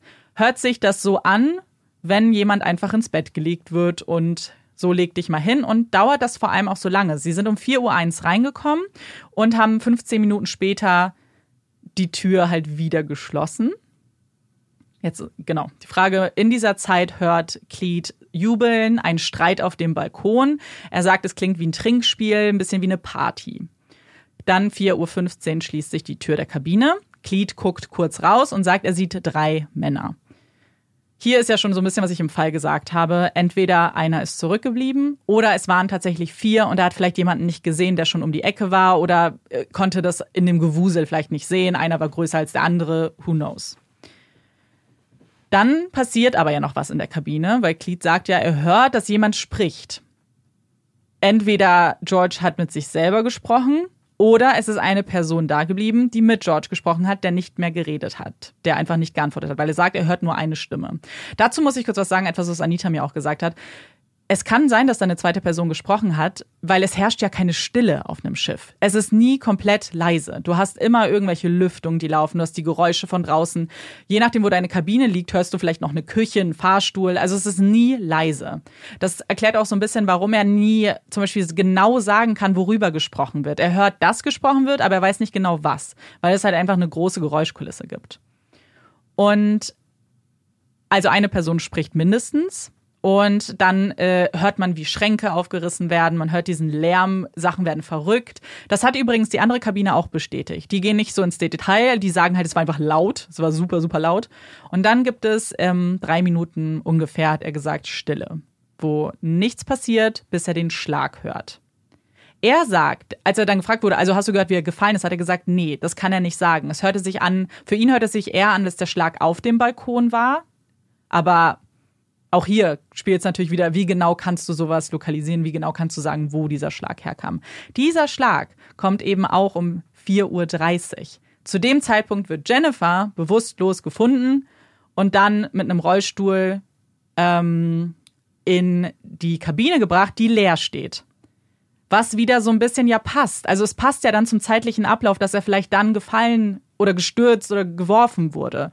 Also es passt ungefähr zusammen. Sie wird dann ins Bett gelegt und das war's.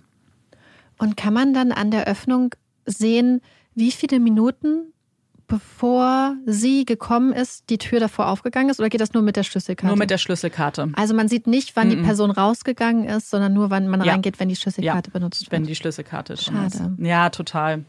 Wobei tatsächlich das schon ganz gut ist, dass sie das überhaupt hatten. Als ja, ich das nämlich zum Beispiel Anita gesagt habe, war die ganz überrascht, dass 2005, dass es das schon gab dass mhm. du da diese Protokolle schon hattest. Was tatsächlich ganz gut ist, weil es dann eben so ein bisschen schon den Zeitablauf bestätigt oder halt zeigen würde, dass es ganz mhm. komisch ist, dass es gar nicht funktioniert. Und Lloyd kann man ja zum Beispiel dadurch auch mehr oder weniger ausschließen. Es ist natürlich kein hundertprozentiger ja. Beweis, irgendwer kann das gemacht haben, aber weil ich jetzt nämlich auch gerade gedacht hatte, was ist, wenn jemand, wenn die sich wirklich, wenn er wirklich zum Beispiel auf dem Balkon niedergeschlagen mhm. wurde und die Person ihn dann über die Reling gehievt hätte ja. Aber ähm, wenn es dann, wobei man kann es ja nicht ausschließen, man kann ja nicht ausschließen, was war eigentlich mit den beiden Blutspritzern im Bett? Die beiden Blutspritzer sind sehr, sehr, sehr klein. Also die sind winzig klein und die sind nebeneinander. Also du kannst dir vorstellen, so, so Fingernagelbreit und dann direkt nebeneinander. Wie sagte jetzt die Theorie? Das passt eigentlich auch zu der Version, weil die Blutspritzer sind von ähm, George, das wurde festgestellt und bestätigt vom FBI, dass es sein Blut ist. Es ist aber das einzige Blut, was in der Kabine gefunden wird, diese zwei winzig kleinen Blutspritzer. Ansonsten wurde kein Blut in der ganzen Kabine gefunden. Mhm. Und sie sagen, dass es vielleicht daher stammt, dass jemand ihm die Uhr abnehmen wollte. Dass es so wirkt, als ob man, wenn man gezwickt wird an der Haut und die Haut blutet an der Stelle und wenn du dann drankommst an den Bettbezug, dass das theoretisch dann so ein Blut Spritzer sein könnte, beziehungsweise Male eher. Weil die Breitling sehr neu war und vielleicht nicht so einfach dann aufging und dass jemand ihm einfach in die Haut gekniffen hat, vielleicht dann gekratzt hat, dass da Blut kam und er ist dann mit der Hand an die Bettdecke gekommen. Das ist die Theorie. Es ist halt, ich, es ist ein bisschen schwierig mit dem Blut, muss ich ganz ehrlich sagen, weil es Es könnte halt auch von ganz woanders sein. Genau, es könnte was ganz anderes. Die waren ja schon einige Tage an Bord in der Kabine. Es kann an dem Tag irgendwas gewesen sein. Er muss es ja Jennifer auch nicht mal erzählt haben. Es ist keine super große Blutspur. Es sind halt wirklich ganz kleine Tropfen, so ein Zentimeter lang. Es also kann auch sein, dass du dich beim Rasieren geschnitten Absolut, hast. ja. Ja, es ist irgendwie ein bisschen schwierig, aber das ist so, wie man das versucht zu erklären. Das, äh, und das ist dann auch diese Version, wie die vier vielleicht involviert sind, weil eigentlich ist die Motivation ähnlich wie bei dem Crewmitglied, dass es um Geld ging. Dass sie ihn ausrauben wollten, dass er ihnen auch erzählt hat oder sie mitbekommen haben, dass er mit diesem großen Geldbetrag äh, prahlt, dass sie ihm in die Kabine gebracht haben, auch festgestellt haben, hey, der kann sich jetzt überhaupt nicht wehren, der ist absolut wehrlos. Komm, wir nehmen ihm die Uhr ab und ähm, suchen vielleicht noch nach Geld, machen deswegen die, die Schränke auf und so weiter, suchen dieses Bargeld, von dem er ja erzählt hat, wovon übrigens keiner glaubt, dass das stimmte. Also die Eltern und auch Jennifer, also Jennifer sagt, die hatten nicht diese Summen an, also sie hatten natürlich Sie hatten natürlich Bargeld dabei, offensichtlich, fürs Casino, aber nicht in so großen Beträgen. Erst recht nicht 15.000 Dollar. Also das ist halt unwahrscheinlich. Und die große Frage ist halt, ähm, ob einer dann eben zurückgeblieben ist, ob es, ob die in dem Zeitpunkt, wo alle vier da waren, ob es da schon diese Art Eskalation gab, ob da schon was schiefgegangen ist und dann vielleicht einer sich mehr oder weniger geopfert hat und gesagt hat, ihr drei geht raus, beschafft uns vielleicht ein Alibi mit dieser Room Service Party, über die wir auch nochmal sprechen werden. Und ich bleibe hier. Und da gibt es auch einen Kandidaten, der sich dafür auch schon anbietet, und zwar Greg weil er der Einzige war, der nicht in seinem Interview von dieser Room Service Party gesprochen hat, während alle anderen gesagt haben, oh mein Gott, wir haben so viel bestellt und wir haben Fotos gemacht und das alles. Und er war der Einzige, der das nicht mal erwähnt hat. Später, Jahre später, dann aber schon, dass er sich noch genau erinnert, was er getrunken und gegessen hat und dass es ein Thunfisch-Sandwich war und so weiter. Er war auch derjenige, der ja überhaupt gesprochen hat, als einziger dann Jahre später äh, aus dem Gefängnis. Und das Interview ist auch ungewöhnlich, also beziehungsweise ist ein bisschen ungewöhnlich, weil wie er sich gegeben hat, wie er auf Fragen geantwortet hat. Er hat sehr oft bei Fragen nachgedacht und sich zum Beispiel korrigiert, was natürlich auch einfach der Zeit geschuldet sein kann. Da würde ich jetzt gar nicht so viel reininterpretieren wollen. Aber er hat in diesem ganzen Interview, was eben dann 2010 mit ihm geführt wurde, nicht einmal gesagt, dass er nichts damit zu tun hat. Er hat die Frage immer ganz interessant beantwortet. Er hat immer gesagt, er hat Gründe aufgezählt, warum er sowas nie tun könnte aber nicht einmal fiel die Aussage, ich war es nicht zum Beispiel oder nein, ich habe nichts getan. So es war, sondern nein, ich könnte das niemals getan haben, weil ich kann keiner Fliege was zuleide tun. Mhm. Ähm, Problem ist, und ich sage es jetzt schon mal, wir werden Greg nie mehr dazu befragen können, denn er wurde 2019 ermordet. Äh, ich meine, er war in Drogen, in Drogenhandel verwickelt. Wir wissen, dass das wahrscheinlich die Motivation hinter dem Mord war. Aber er kann halt dazu auch, wird auch dazu nichts mehr sagen können. Ich finde das alles so mysteriös, weil ich gleichzeitig mhm. auch immer denke, wie risky sowas zu machen, wenn du weißt, dass, also ich frage mich, ob es dann, wenn es dann zum Beispiel, du hast ja gesagt, ein, möglicherweise ein Raubüberfall, mhm. der schiefgegangen ist.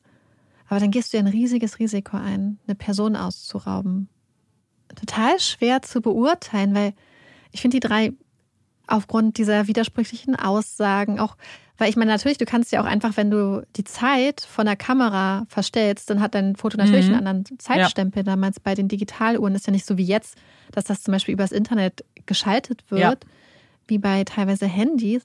Das heißt, gerade wenn du darauf aus bist, dir ein Alibi zu erschaffen, würde es ja Sinn ergeben, dass du dann auch Fotos machst, weil warum, also es ist ja die Zeit vor Instagram gewesen. Mhm. Warum sollten drei Typen dann auf einmal um drei Uhr nachts ihr krasses Essen so spezifisch fotografieren.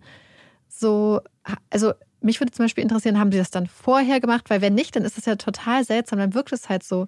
Und wenn du bereit bist, sowas zu machen und um dir dann ein Alibi zu schaffen, dann glaube ich auch total, dass du dann einen Zeitstempel zum Beispiel ändern kannst. Es kann ja zum Beispiel sein, dass du dann irgendwann anders mal was bestellt hast mhm. und dann einfach den Zeitstempel geändert hast. Könnte man das nachvollziehen, ob sie irgendwann mal so eine Bestellung weil man hätte ja theoretisch gucken können, wann eine Bestellung für die bestimmten Items, die auf den Bildern zu sehen waren, äh, mal geliefert wurde, oder? Also, es zu dieser Bestellung, dazu habe ich gleich auch noch was. Ähm, und zwar nein, es gibt eine solche Bestellung nicht von diesem Tag und auch an keinem der anderen Tage in der großen breiten Masse.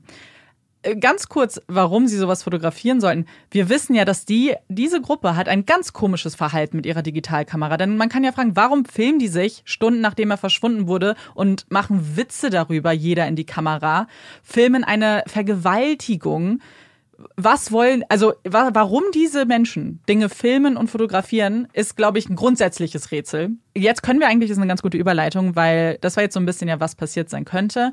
Jetzt habe ich nämlich noch ein paar Unstimmigkeiten, beziehungsweise andere Infos noch und mögliche Erklärungen.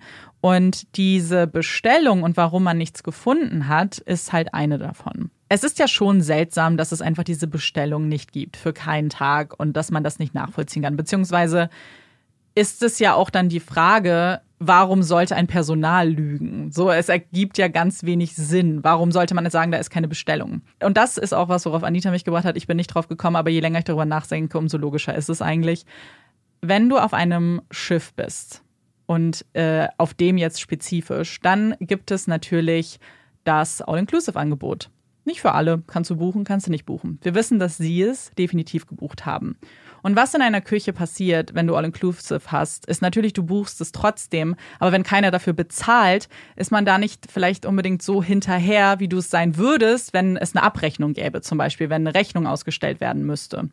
Und es kann halt einfach wirklich gut sein, dass es diese Bestellung gab, und die einfach keiner notiert hat, weil es war früh morgens, vielleicht hat man sie schnell gemacht, einfach gesagt, weißt du was, ist mir jetzt egal, wir lassen das schnell, ich mache diese vier Burger und äh, aus der Bar kommen fünf Shots und wir bringen es in das Zimmer und als dann am nächsten Tag oder dann irgendwann, das ist ja leider das Problem, viele der Fragen wurden ja erst viel, viel später gestellt. Gar nicht von der Polizei, sondern dem FBI, das ja sowieso frühestens vier Wochen später angefangen hat zu ermitteln und die Fragen wahrscheinlich noch später gestellt wurden und sich dann wirklich eine Küche vielleicht auch einfach nicht mehr daran erinnern kann. Erst recht nicht auf einem Schiff mit über 2000 Passagieren, ähm, die vielleicht nicht alle um 5 Uhr morgens Dinge mhm. bestellen im Roomservice Wobei es gab ja diese spezifische Aussage, dass sie angerufen haben und dass sie so frech waren. Ja, und die Sache ist, daran erinnern sie sich halt, weil es die Beschwerde auch gab. Er hat, es gab ganz viele Beschwerden über diese Gruppe, dass sie halt Crewmitglieder regelmäßig beleidigt haben, immer wieder. Was ist nämlich, und das hat, und das ist halt, das ist nur eine, das sind jetzt reine Spekulationen, aber was Anita mir erzählt hat, ist,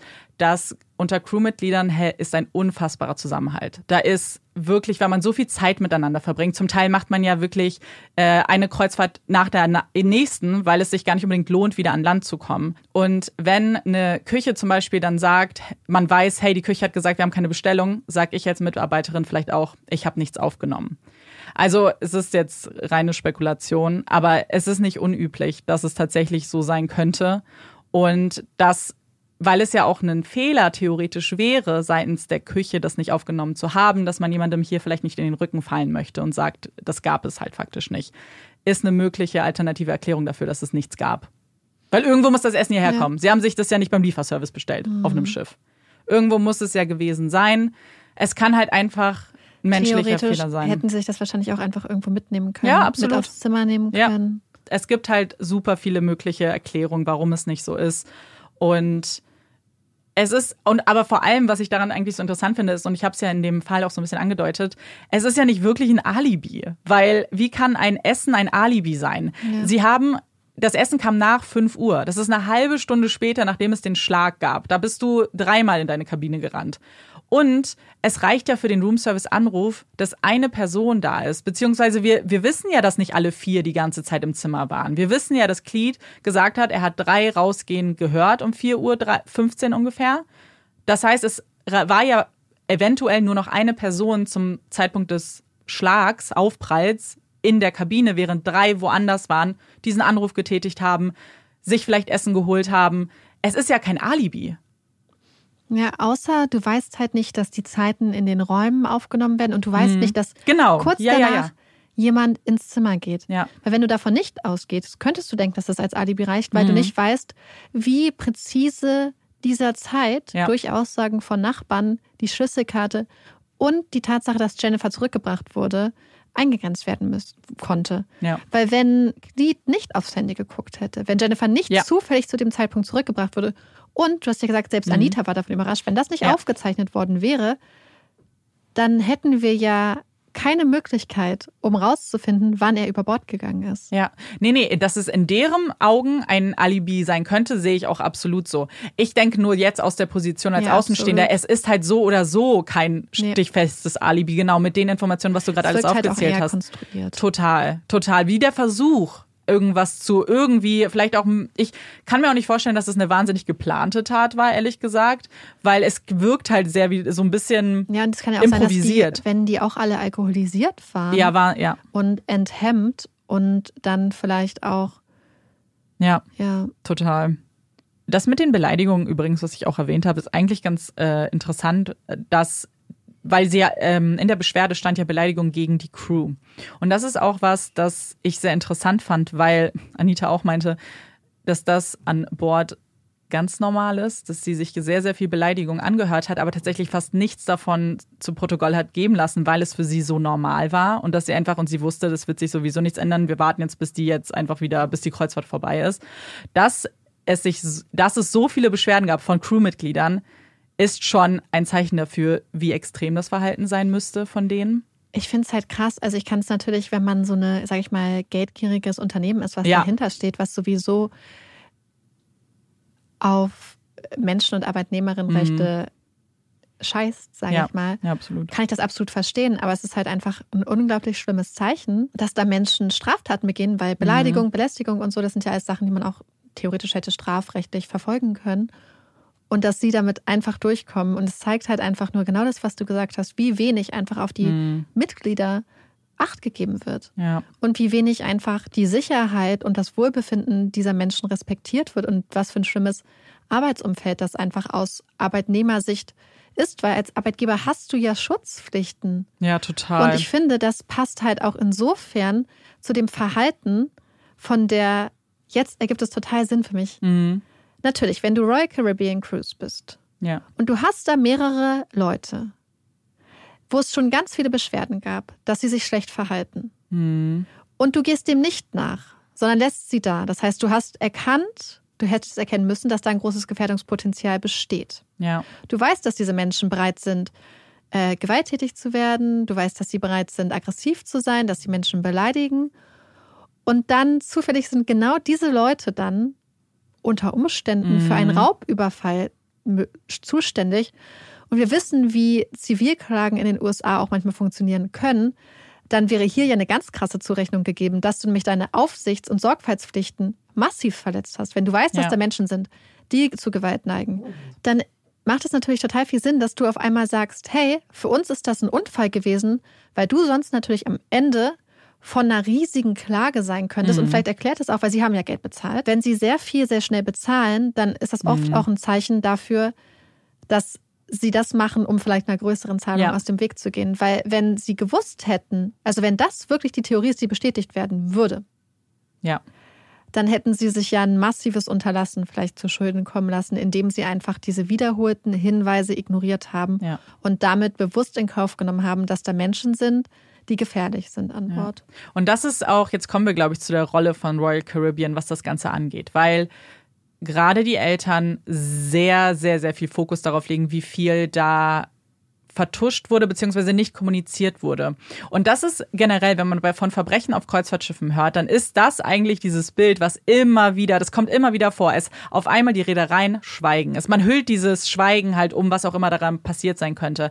Akten, äh, Protokolle werden ganz, ganz lange nicht ausgehändigt. Auf einmal gibt es keine Videobänder, wobei ich das sogar tatsächlich glaube, dass das hier einfach ein Versagen der Polizei war, die das nicht angefordert hat und dass das Überschreiben tatsächlich so ist. Und, und was ähm, Anita auch zum Beispiel gesagt hat, genau, haben auch Kameras, die nicht echt sind, um dieses Gefühl von Sicherheit irgendwie auszustrahlen. Aber da ist halt faktisch nichts. Ohne die Kosten. Und was du genau ja perfekt gesagt hast, ist, aber wenn man auf einmal transparent kommunizieren würde, müsste man das alles sagen. Man müsste auf einmal sagen, hey, unsere Leute, wir müssten auf einmal zeigen, hier werden Leute nicht äh, gut bezahlt. Wir müssten Akten zeigen von unseren Crewmitgliedern, die vielleicht überarbeitet sind, die keine Pausen haben, die vielleicht, wer weiß, wie lange auf Schiffen schon sind, ohne überhaupt mal Urlaub zu haben. Wir haben Leute, die sehr, sehr wenig Geld bekommen und deswegen vielleicht Verbrechen begehen könnten. Und wir haben Beschwerden, denen wir nicht nachgegangen sind. Ja, oder wir haben Beschwerden und wir haben bewusst in Kauf genommen, dass da gefährliche Menschen an Bord sind. Und ganz ehrlich, und es ist, denen geht es nur ums Geld. Es geht nur darum, den Namen nicht zu verunreinigen, die Reederei, dass sie immer noch in diesem Licht da steht, dass Leute weiterhin auf Kreuzfahrten gehen, dass sie kein Geld verlieren. Und das ist auch der Grund, warum sie auch so, also wahrscheinlich der Grund, warum sie so schnell auf den Unfall gepocht haben, weil Verspätungen Erstmal, ver, also erstmal würde das die ganze Route auf einmal betreffen. ist ähnlich wie im Flugverkehr. So, wenn du dich nur ein bisschen verspätest, dann musst du extrem hohe Strafen von den Hafen, Häfen bezahlen.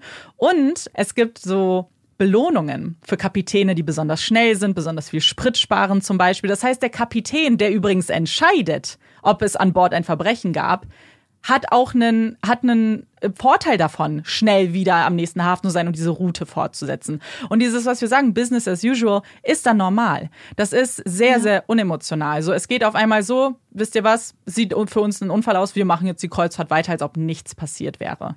Wie lange war die Kreuzfahrt nochmal? Es waren zwei Wochen, also so eine Mediterranean Tour. Also die waren jetzt, die erste ja. Woche warum, es wäre jetzt nochmal einmal so weitergegangen. Weil man muss sich das ja auch überlegen, je nachdem, wie die Margen, die Gewinnmargen mhm. einer Kreuzfahrt kalkuliert sind, angenommen, sie hätten zum Beispiel zwei Tage länger dort bleiben müssen, ja. dann hätten sie ja nicht nur diesen Mehraufwand gehabt, in dem Sinne, dass sie Strafen bezahlen ja. mussten, sondern dass sie vielleicht auch Menschen zum Beispiel Flugtickets ja. etc., Arbeitsausfall hätten bezahlen müssen, unter Umständen, insbesondere wenn vielleicht klar wird, dass sie irgendwie vielleicht auch das mit verschuldet mhm. haben. Und ähm, gleichzeitig wenn man sich überlegt, je nachdem, wie hoch der Gewinn ist, wenn du zwei Tage länger da bist und zwei Tage ja. mehr Aufwendungen hast, die du nicht bezahlt kommst, dann kann es sein, dass du auf einmal 10, 15 Prozent mehr Ausgaben hast, ja. plus zusätzlich noch Strafen etc. Das heißt, es könnte sein, dass deine ganze Gewinnkalkulation einfach oder es nicht könnte sein, sondern deine ganze mhm. Gewinnkalkulation wird den Bach runtergehen. Ja, es gibt ein Interview bei Oprah, wo Jennifer spricht und da ist zum ersten Mal auch einer, der von Royal Caribbean zum ersten Mal gesprochen hat und auch zum ersten Mal sich ihren Fragen so ein bisschen gestellt hat. Und sie hat auch was gesagt, sie so, ihr seid doch versichert für diesen Fall. Es ist ja nicht so, dass, ihr das jetzt, dass du das aus eigener Tasche zahlst. Aber trotzdem hast du ja A, eine wahnsinnige Bürokratie dahinter und diesen Gesichtsverlust und dieses Image und wenn du davon ausgehst, dass du das wusstest. Ja, ja. Und du wusstest, dass da diese Gefahr besteht, könnte man ja theoretisch sagen, du hättest die Aufsichtspflicht und die Schutzpflicht gegenüber nicht nur deiner Crew, sondern auch deinen Passagieren. Mhm. Du ja. hast willentlich und wissentlich Leute da behalten, die eine Gefahr darstellen.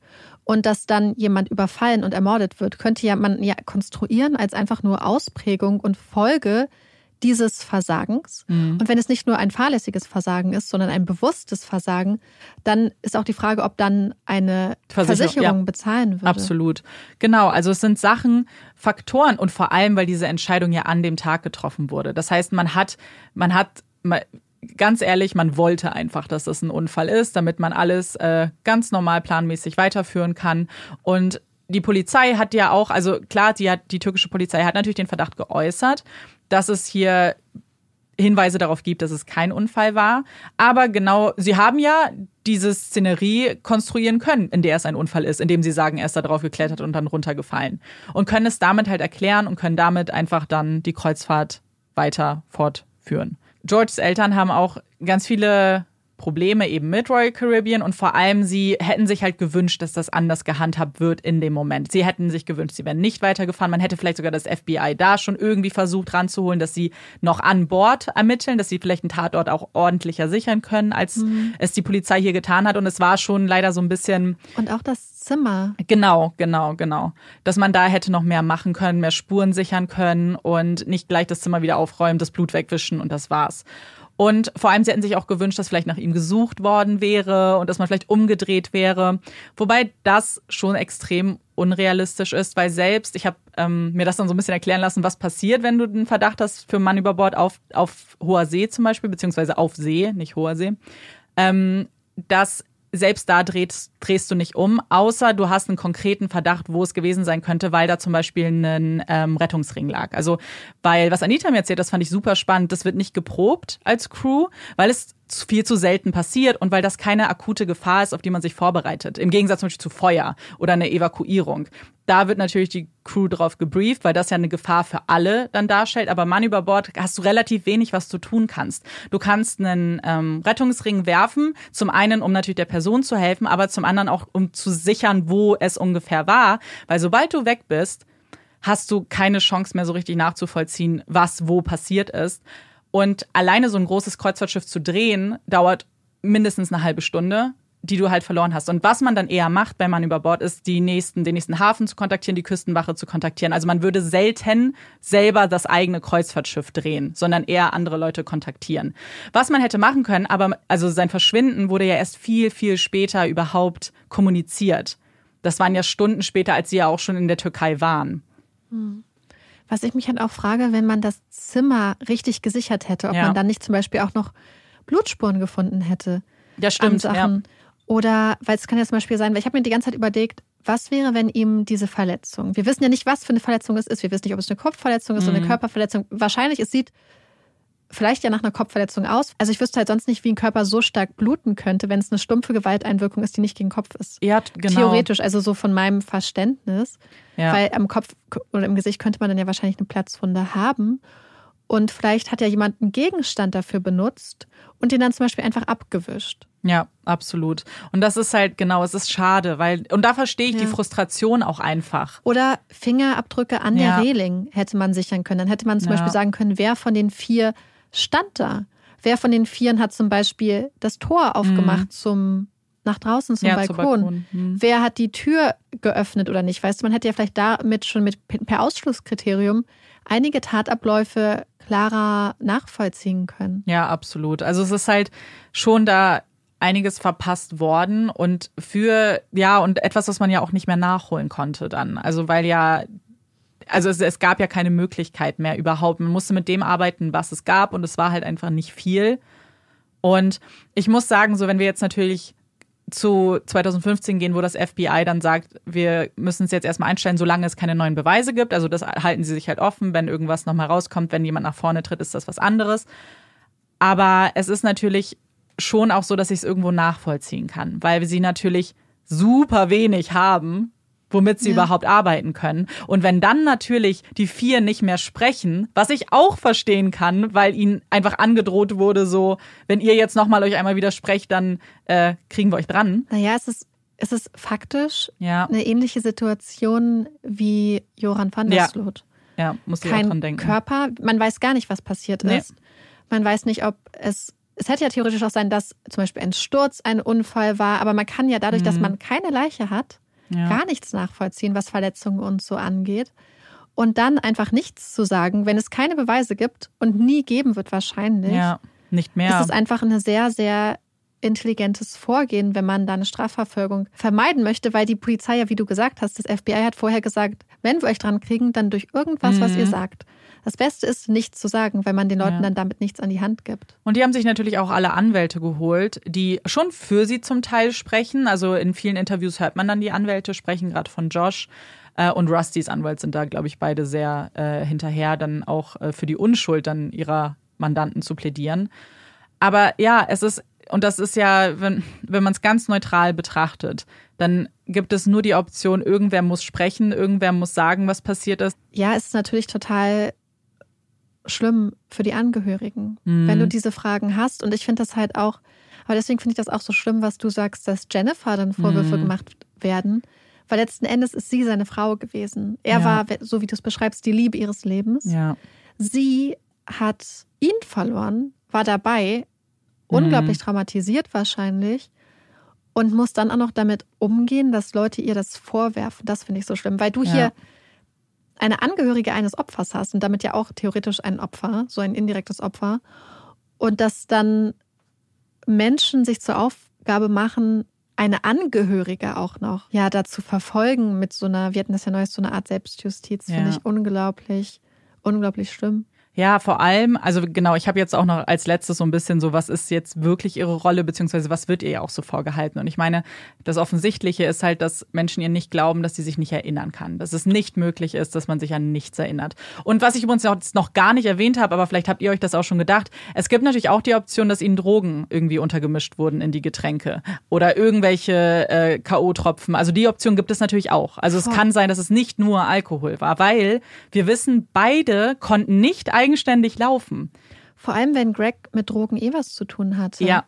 Und das wäre natürlich interessant, wenn man zum Beispiel GHB oder so in irgendwas reinmischen Mhm. würde, wäre das natürlich. Vielleicht hatten sie ihm das ja auch untergemischt oder hatten gedacht, dass sie ihm das untergemischt haben und dachten, weil das passt ja. Ja. auch so ein bisschen dazu, wenn da jetzt zum Beispiel eine Gruppenvergewaltigung stattgefunden Mhm. hat. Das ist ja auch oft ein Vorgehen, Ja. dass man Menschen Drogen, K.O.-Tropfen Mhm. einflößt und dann solche Sachen macht. Und vielleicht war das ihr Vorgehen und sie haben gedacht, Ja. hey, das, was wir sonst auch immer machen, können wir jetzt auch einfach mit ihm machen und dann nehmen wir ihm seine Uhr ab und sagen ihm am Schluss, er hätte die einfach verloren. Genau.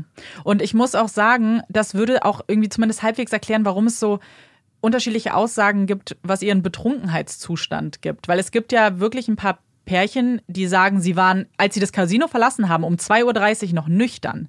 Also, dass sie ein bisschen angetrunken waren, waren sie sicherlich. Jennifer selbst sagt, sie haben nicht exzessiv getrunken. Ähm, zum Beispiel, sie haben eigentlich nie Shots getrunken, aber sie haben auch nicht besonders viel eben vertragen. Und dass dann aber innerhalb einer Stunde, den Zeitfenster von einer Stunde, auf einmal beide so extrem betrunken waren, dass sie nicht mehr laufen konnten. Also ich finde das alles überhaupt nicht absurd. Also zum einen ist es dieses, dass es so schnell gehen kann. Ich weiß nicht, also ich habe das früher ganz oft gehabt, dass wenn ich in Ja. einem Club war, dass ich mich nicht betrunken gefühlt habe und sobald man rauskommt an die frische Luft, Mhm. ist es teilweise bei mir das auch so. Ich war noch im Club, ich konnte laufen und Ja. dann geht man an die frische Luft und auf einmal geht gar nichts mehr. Ja. Und das kann, finde ich, auch recht schnell sein, gerade wenn das sich so kumuliert und das dann doch irgendwie auf einmal sehr viel Mhm. ist. Man weiß nicht, also bei mir zum Beispiel hat es immer einen großen Unterschied gemacht, ob ich geschlafen habe, was man isst, wie viel man verträgt, vielleicht auch was für eine Art von Alkohol das ist, wie viel Prozent es sind, mit was es gemischt wird. Ja, und also ich habe das schon total oft gehabt, Mhm. dass ich mich halt einfach nach Partys nicht mehr an irgendwas erinnern konnte oder so und dann immer Glück gehabt hat, dass dann irgendwie Freunde von mir dabei waren zum ja, Beispiel. total. Und also deswegen finde ich A, die Tatsache, dass man sich an nichts mehr erinnert, weil wir hatten das zum Beispiel Mhm. gerade, ich nehme jetzt einfach das Beispiel, weil du warst dabei. Amanda hat mir Sachen gesagt Mhm. und fünf Minuten später stand ich vor ihr und habe ihr genau das Gleiche nochmal gesagt, habe das Ja, Gleiche nochmal gesagt, hey, das und das muss so sein oder so. Ja. Und Amanda meinte, Marike, das hast du mir vor fünf Minuten erzählt. Ja, es ist halt, ich glaube, vielleicht jeder, der schon mal einen alkoholbedingten Blackout hatte, und ich hoffe, dass es nicht viele sind, die gerade zuhören, weil ganz ehrlich, es ist eine der gruseligsten Sachen, weil du wirklich, äh, und der schlimmsten Sachen, weil du wirklich aufwachst und dir wirklich Stunden fehlen. Es ist nicht im Moment so kleine Gespräche, die mir fehlen. Zum Teil hatte ich, hatte ich auch schon Blackouts, wo ich wirklich dann mir ein ganzer Teil fehlt, ich auch denke, oh mein Gott, ich weiß nicht, wie wir nach Hause gekommen sind. Ich liege in meinem Bett zum Glück. Zum Glück ist mir nichts passiert. Und das zeigt aber halt nur, wie gravierend eben Alkohol ist und welche Ja. Auswirkungen das hat. Deswegen jeder sollte bitte in Maßen trinken. Aber dann gleichzeitig kann man halt nicht sagen, man kann sich das nicht erklären, weil es Nee, passiert das immer total, wieder. Es, für mich ergibt das total viel Ja, Sinn, auch als du das geschildert auch. hast. Was für mich auch Sinn ergeben hat, ist die Tatsache, dass unterschiedliche Leute sagen, dass sie unterschiedlich stark alkoholisiert waren. Genau. Weil ich habe sehr, sehr lange gebraucht, beziehungsweise ich kann es bei Menschen, die ich nicht kenne, meistens nicht erkennen. Mhm. Ich muss Leute sehr, sehr gut kennen, um zu erkennen, ob die Leute alkoholisiert sind oder ob sie high sind oder so. Ich erkenne das meistens Ja. nur bei Leuten, die ich sehr gut kenne, weil mir sonst der Vergleichswert fehlt. Und wenn man Leute zum Beispiel oft im alkoholisierten Zustand kennt, dann kann man es vielleicht auch gar nicht mehr auseinanderhalten, ob diese Person jetzt massivst alkoholisiert ist von ich talke rum. Mhm. Aber es gibt ja diesen Zeitpunkt davor und deswegen finde ich das alles an sich sehr, sehr schlüssig, dass sie sagt, Ja. ich kann mich nicht mehr erinnern. Gerade wenn du noch dein Kleid trägst. Ja. Deswegen, ich weiß nicht, ich glaube, jeder, der schon solche Alkoholerfahrungen Mhm. hat, stellt, also ich würde da nicht eine von diesen Aussagen in Frage stellen. Ich auch nicht. Und das, was du sagst, ist, glaube ich, auch, und ich glaube, das erklärt auch, warum Leute das unterschiedlich wahrgenommen haben. Und wir haben natürlich hier auch den Faktor, dass Absinth getrunken wurde, was ja ein Alkohol ist, den wahrscheinlich keiner von diesen Personen vielleicht jemals getrunken hat und der sehr viel hochprozentiger ist als andere Spirituosen. Das heißt, es kann natürlich auch mit zusammenspielen, dass man damit äh, offensichtlich keine Erfahrung gesammelt hat und das auch nicht einschätzen konnte. Und wenn du natürlich schnell Shots hinterher trinkst mit sehr hochprozentigem äh, Alkohol, dann kannst du innerhalb von einer Stunde wahrscheinlich vielleicht wirklich von, ha, ich bin eigentlich nur leicht angeschwipst zu, oh mein Gott, ich habe einen kompletten Blackout kommen. Ja, glaube ich auch. Und deswegen, ich finde es so frustrierend, dass man das hinterfragt, weil was dann passiert, ist dieser Rattenschwanz, den wir so oft gesehen haben. Weil man ihr nicht glaubt, nimmt man auf einmal alles, was sie sagt und zieht es in in was ganz, ganz Schlimmes und Negatives. Ich habe zum Beispiel Kommentare unter dem Oprah-Video gesehen, wo Leute sagen, sie ist narzisstisch. Sie hat Borderline, hat irgendwer kommentiert, wo ich auch so kurz davor war zu antworten, schön, dass du, dass wir eine Therapeutin hier in den Kommentaren haben, die äh, über den Screen Diagnosen treffen kann. Das regt mich ja so auf, wenn man mit solchen ja. Wörtern einfach das ist immer so. Oh. Ich finde dieses ähm, soziopathisch, ja. psychopathisch, narzisstisch, Borderline, Bipolar. Es gibt ganz, ganz viele Krankheitsdiagnosen, mhm. die von diesen Menschen, also die von Menschen im Internet, in YouTube-Kommentaren und überall einfach in die Welt reinposaunt werden, wo ich auch jedes Mal wird mir richtig schlecht. Ja. Weil es ist nicht nur eine Verharmlosung von psychischen Erkrankungen und es ist so ein ernstes Thema und es wird auch teilweise einfach zur Diffamierung benutzt. Mhm. Und niemand sollte psychische Erkrankungen als Diffamierung ja, benutzen. Niemals. Eben. Und es, es hat mich also wieder mal, und wir haben darüber schon gesprochen, so frustriert, weil dann fällt natürlich im gleichen Atemzug, sie, sie trauert ja gar nicht richtig und sie weint ja gar nicht in den Interviews. Und was ihr natürlich, was ihr extrem zum Vor Nachteil gemacht wird, ist, dass sie vor allem äh, irgendwann halt angefangen hat, wieder ihr Leben nochmal aufzubauen. Sie hat 2009, also bevor das alles nochmal rauskam äh, mit den ganzen Unterlagen, hat sie nochmal geheiratet und hat jetzt zwei Kinder, hat den Namen ihres neuen Ehemannes angenommen und führt halt äh, und hat sich auch in keinen Interviews danach auch mehr geäußert. Also sie hat vorher viel Arbeit dann gemacht, so Aufmerksamkeitsarbeit, ähm, aber danach halt nicht mehr. Als die Sachen dann rauskamen, als, äh, diese Akten nochmal dann so ein bisschen veröffentlicht wurden, was darin steht, hat sie auch gesagt, dass sie nicht länger glaubt, dass es ein Unfall ist. Sie glaubt, dass es ein Verbrechen ist. Aber sie hat natürlich trotzdem jetzt sich wieder ein Leben aufgebaut. Und das scheint man ihr nicht zu gönnen weil es einfach wirklich noch Kommentare gibt, die nicht irgendwie von 2010 sind, sondern wirklich von vor zwei Jahren, weil irgendwer was bei YouTube hochgeladen hat. Und dass Leute ihr das dann und ja, also. Ja, es ist einfach unglaublich frustrierend, weil gerade als, wenn ich mir jetzt vorstellen würde, ich sterbe oder werde mhm. ermordet, dann würde ich mir wünschen, dass die Menschen in meinem Leben auch möglichst schnell, also so ja. wie viel Zeit sie zum Trauern brauchen, ein gutes Leben führen. Man wünscht sich für die Menschen, mhm. die man mhm. liebt, dass die Menschen ein gutes Leben haben. Man wünscht sich, ja. dass die Menschen ein nicht so belastetes Leben haben. Man wünscht sich, dass Menschen auch nach dem Verlust zum Beispiel von einem selbst dann wieder leben und wir können davon ausgehen, dass wenn George sie wirklich geliebt hat, dass er sich das auch für sie gewünscht hat. Absolut. Und dass dann dritte Personen kommen und einer Person, die genau das erreicht hat, was man sich mhm. für Angehörige wünscht, nämlich ein mhm. Leben zu haben, Familie zu haben, ihr Leben auf die Reihe zu kriegen. Wir wissen, dass das ganz oft nicht der Fall ist, weil ja. Verbrechen nicht nur die Leben der Opfer zerstören, sondern wirklich die Leben aller Angehörigen ja. in vielen Fällen. Und das dann verurteilen, das ist doch genau das, wo man auch mit ja. Therapie und so drauf hinarbeiten sollte, dass genau das möglich ist. Ja. Und das ist ja auch, also das mit der eine Million, die ja relativ schnell dann gekommen ist, wird auch, glaube ich, nicht immer in den komplett korrekten Kontext gestellt, weil das Schmerzensgeld, was sie ja quasi bekommen hat, diese eine Million, ist ja nicht nur für was George passiert ist, sondern natürlich auch, dass sie sich nicht richtig hat ähm, unterstützt gefühlt. Also dass Leute, dass sie keinerlei Support bekommen hat von Royal Caribbean, dass sie dass ihr nicht angeboten wurde, hey, wir buchen dir einen Flug, dass du zurückkommst. Dass sie allein auf dieser Wache warten musste, bis ihr Vater kommt, um sie abzuholen. Und von psychologischer Unterstützung oder Support brauchen wir ja gar nicht reden, so, aber nicht mal physisch, dass man da ihr unterstützt hat, dass sie dafür natürlich, dass es auch eine Rolle gespielt hat in, ähm, in der Summe. Und ich es auch nicht verwerflich finde, Geld anzunehmen.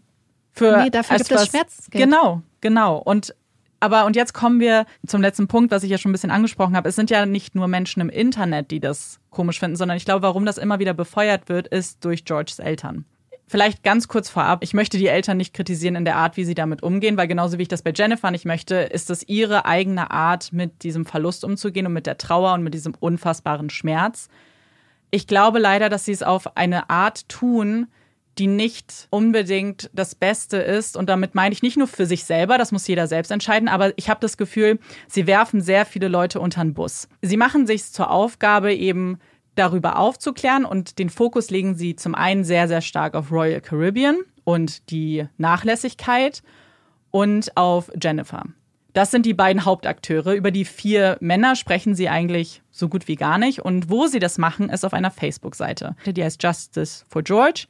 Und da teilen sie ganz viele Dokumente, die auch Teil dieser Akten, dieser, dieser Masse an Akten war. Und sie teilen Dokumente, in die sie auch sehr viel hineininterpretieren. Und es sind zum Beispiel persönliche E-Mails zwischen Crewmitgliedern, äh, die sie unzensiert zeigen, also die vollen Namen dieser Crewmitglieder. Die Person war eine, ähm, eine wichtige Person, weil sie eben die Crewmitglieder mit dem FBI immer zusammengebracht hat. Sie war so die Vermittlungsperson zwischen FBI und der Crew. Und sie schreibt halt Dinge zum Beispiel wie, hey, sorry, dass ich dich nochmal mit dieser George Smith-Sache belästigen muss.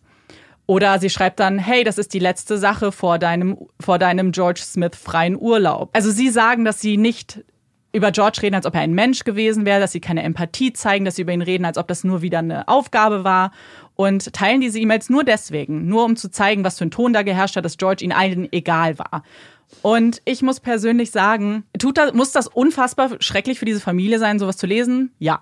Es ist ihr Sohn. Sie möchten natürlich, für sie ist das das Schlimmste, worüber man schreiben kann. Aber A sind es private E-Mails, die in einem Arbeitskontext geschrieben wurden, die auch einfach so ein bisschen lapidar hin und her geschrieben wurden. Ähm, es sind nicht alle E-Mails, es werden E-Mails rausgepickt, in denen solche Sachen halt gesagt werden. Andere, in denen normal darüber gesprochen wird, werden nicht gezeigt. Und es ist natürlich etwas, das war für die halt Arbeit. Und das ist so schlimm, das ja. zu sagen, aber für sie ist es ein Job. Was für dich das Schlimmste in deinem Leben ist, ist für sie ein Job. Und ich glaube, was man auch nicht vergessen darf, ist gerade, wenn es so ein Arbeitsumfeld ist, wo es so ein bisschen ist, wir gegen mhm. die Welt, ja. Man gleichzeitig sehr wenig Anerkennung und sehr wenig Respekt auch bekommt. Kann ich mir auch gut vorstellen, dass das auch einfach die Art ist, wie man damit umgeht. Weil wenn du jedes Mal, wenn es darum geht, dir das eingestehst, du musst ja eine gewisse, also je nachdem, wie du mit solchen Sachen umgehst, kann es auch sein, dass du einfach eine gewisse psychische Distanz zwischen dich und das Geschehen bringen würdest. Mhm. Weil wenn du sonst die ganze Zeit damit konfrontiert wirst, was da passiert ist, ist das eine Sache, die einen massiv beeinträchtigen kann. Ja. Gleichzeitig musst du aber sehr, sehr leistungsstark sein. Und ich glaube, dass manche Menschen dann einfach zu einem sehr, sehr schwarzen Humor auch tendieren. Absolut, absolut. Und dieser schwarze Humor, das ist eigentlich ganz gut, dass du das ansprichst, weil den sieht man in vielen Berufskreisen. Das ist ganz typisch ist, wenn du eben. Ärzte. Genau, Ärzte, ganz, ganz extrem. Aber auch genau, stell dir mal vor, du arbeitest in einem Umfeld. Sie jetzt vielleicht nicht unbedingt, wenn sie nicht mit Gästen zu tun hatte, aber die immer beleidigt werden, indem wirklich mir Anita sagt, es war ganz normal, ich wurde am Tag zehnmal jedes Mal beleidigt. So, du hast irgendwann abgeschalten. Irgendwann entwickelst du wahrscheinlich auch so eine Humor mit so Gästen umzugehen. Und ja, es ist ja. hier ein Todesfall. Das heißt, es ist nicht vielleicht deine normale Beschwerde oder so, aber es ist trotzdem eine Art, damit umzugehen wahrscheinlich. Ja. Ja, und es ist Ärzte, Polizei, mhm. eigentlich bei allen Berufsgruppen, wo man auch mit solchen Sachen konfrontiert wird. Und gerade wenn wir wissen, dass es ein Job ist, wo man mit vielen solchen Gästen umgeht, ja. Dann muss man sich irgendwie ein sehr, sehr, sehr, sehr, sehr dickes Fell anlegen. Ja. Das ist halt einfach so, weil sonst geht man in solchen Jobs einfach unter. Mm, total. Und ich finde es halt, ich muss halt auch ehrlich zugeben, ich weiß nicht, vielleicht könnt ihr auch alle mal so in euch gehen, aber würdet ihr wollen oder könntet ihr guten Gewissens alle eure Geschäfts-E-Mails in die Öffentlichkeit streuen? Ich nicht. Also, nicht, weil ich Leute beleidige oder so, aber schon, weil ich manchmal dann flapsig schreibe über sage, oh, dieser Kunde nervt mich schon wieder. So, will ich, dass der das liest? Auf gar keinen Fall. Das ist so witzig, weil ich habe gerade gedacht, ich habe normalerweise, wenn ich an Leute geschrieben habe, ja. habe ich immer gedacht, schreib immer so, dass wenn du sie an die falsche Person weiterleitest, dass das kein Problem ist. Mhm. Aber dann habe ich gedacht, dass wir ja, ja viele E-Mails hin und ja, her geschickt haben, haben und, und dass das sicher nicht der Fall war. Ja, und wir haben uns offensichtlich, wir haben nicht in einem Job zu tun, wo man zum Beispiel über verstorbene Menschen redet. Das ist klar, das ist nochmal was anderes. Ja. Aber trotzdem will ich nicht, dass das rauskommt. Also diese E-Mails wurden ja nicht geschrieben mit dem Hintergedanken, ho, irgendwann kommt das mal raus und jemand liest meinen Namen unzensiert mit noch E-Mails und Telefonnummern, die bestimmt nicht mehr aktuell sind, aber trotzdem. Also ich fand das so. Ich, es tat mir so leid, weil ich das Gefühl hatte, diese Eltern sind so verzweifelt und wollen mhm. einfach nur antworten, dass sie überall die Schuld verteilen und hoffen, dass irgendwer endlich mal was zugibt. Ja. Weißt du? Selbst hier beim Podcast, wir haben ja manchmal Fälle auch, die eins, es kann manchmal sein, dass man quasi eine Minute Tränen in den Augen hat, mhm. weil man total betroffen ist und dass man beim Recherchieren ganz, ganz viel geweint hat. Ja. Und dann nimmt man auf und es kommt ein Versprecher und man lacht trotzdem. Ja, absolut hatten wir oder schon. Oder es kommt ein dummes, so ein freudscher Versprecher oder irgendwas. Und auf einmal ist die Stimmung wieder ganz mhm. albern manchmal.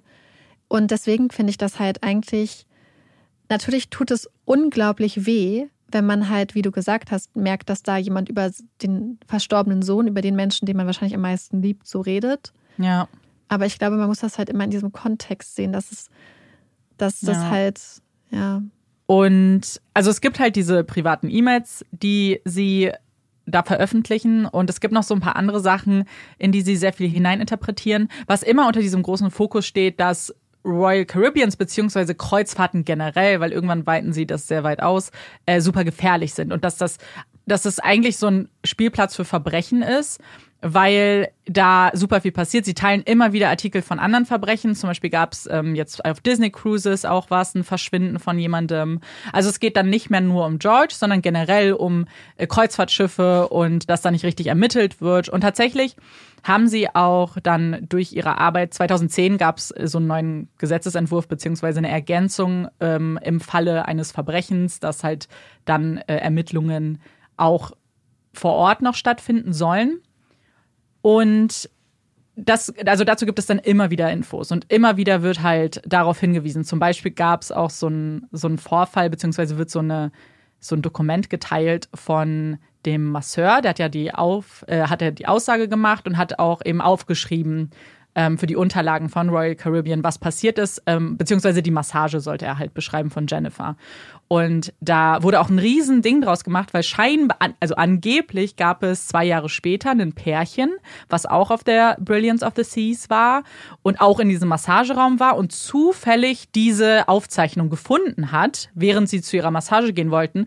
Und ihnen kam das ganz komisch vor, weil auf diesem Dokument war ganz viel durchgestrichen und irgendwie las sich das komisch ähm, dass sie es mitgenommen haben in ihre Kabine und dann äh, überlegt haben, was sie damit machen, haben halt irgendwie das fotografiert und haben dann mit dem Captain gesprochen, der das aber also quasi gesagt hat, er wird sich drum kümmern und äh, mehr oder weniger der Ton soll sehr hart gewesen sein, dass sie sich nicht einmischen sollen und so weiter.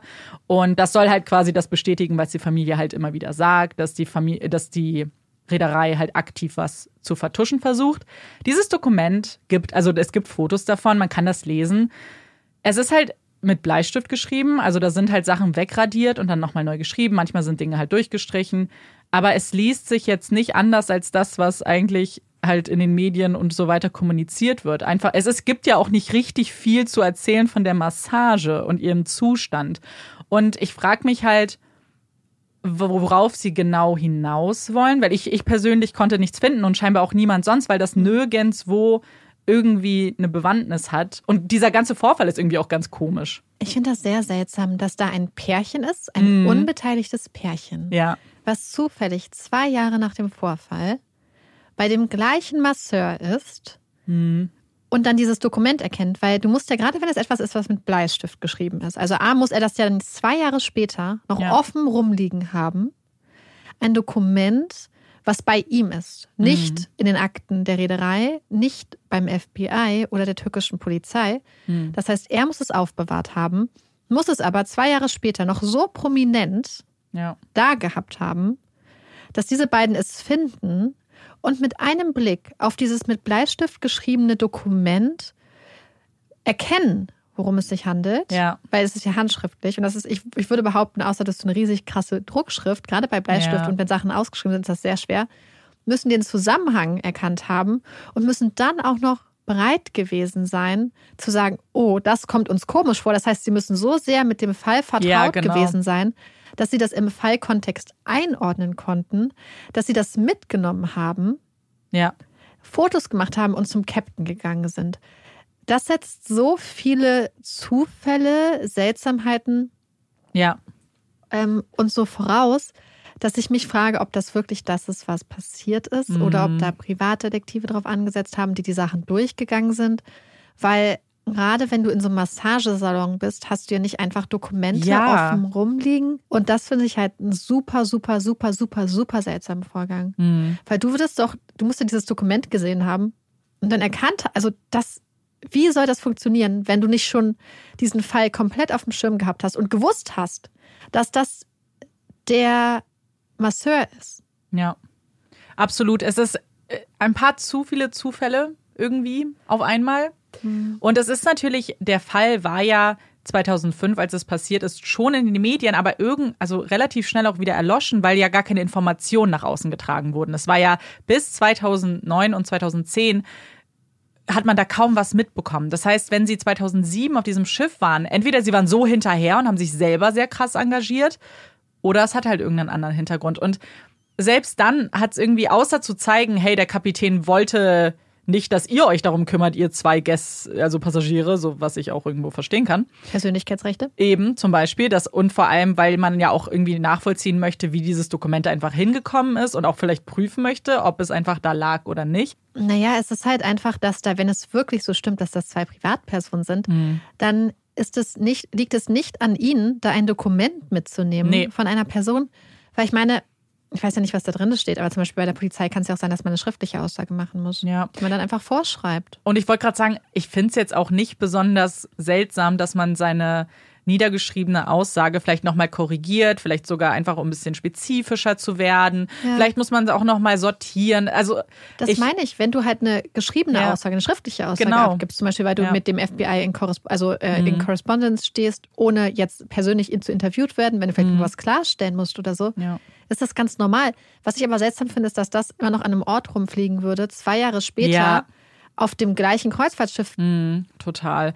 Und dann, genau, und dann hat er ja nicht mal so eine wirkliche Aussagekraft, wie es irgendwie dargestellt wird. Ja. Und das ist etwas, was einfach für mich so auch total schwierig war, das alles so als Quellen überhaupt wahrzunehmen, weil es alles wahnsinnig subjektiv, sehr viel Interpretation ist und mit dem Fall ja auch irgendwie gar nicht mehr richtig was zu tun hat. Zumindest so, wenn du dir jetzt, wenn du einfach nur alle möglichen Links raussuchst, wo mal Verbrechen auf Kreuzfahrtschiffen begangen wurden. Und ich glaube, warum da so viele drauf anspringen, ist ja auch so ein bisschen also es wird ja in mehreren Büchern zum Beispiel thematisiert. Wenn wir jetzt an Fitzek denken, der hat ja genau über diese Problematik ja ein Buch geschrieben, was glaube ich viele kennen. Und viele bezeichnen ja so ein Kreuzfahrtschiff als den perfekten Tatort und das perfekte Verbrechen, jemanden umzubringen. Und ich glaube, dass es einfach dieses Mysterium gibt. Und dass das aber auch tatsächlich dadurch auch etwas mehr, ähm, ja, dass es vielleicht nicht immer so ganz realitätsnah ist, wie viel. Das ist so ein bisschen, ähm, na klar, ist es gruselig zu hören, dass irgendwie, drei, ich glaube, bei Fitzek sind es ja 23 im Jahr auf irgendwie Schiffen verschwinden oder über Bord gehen.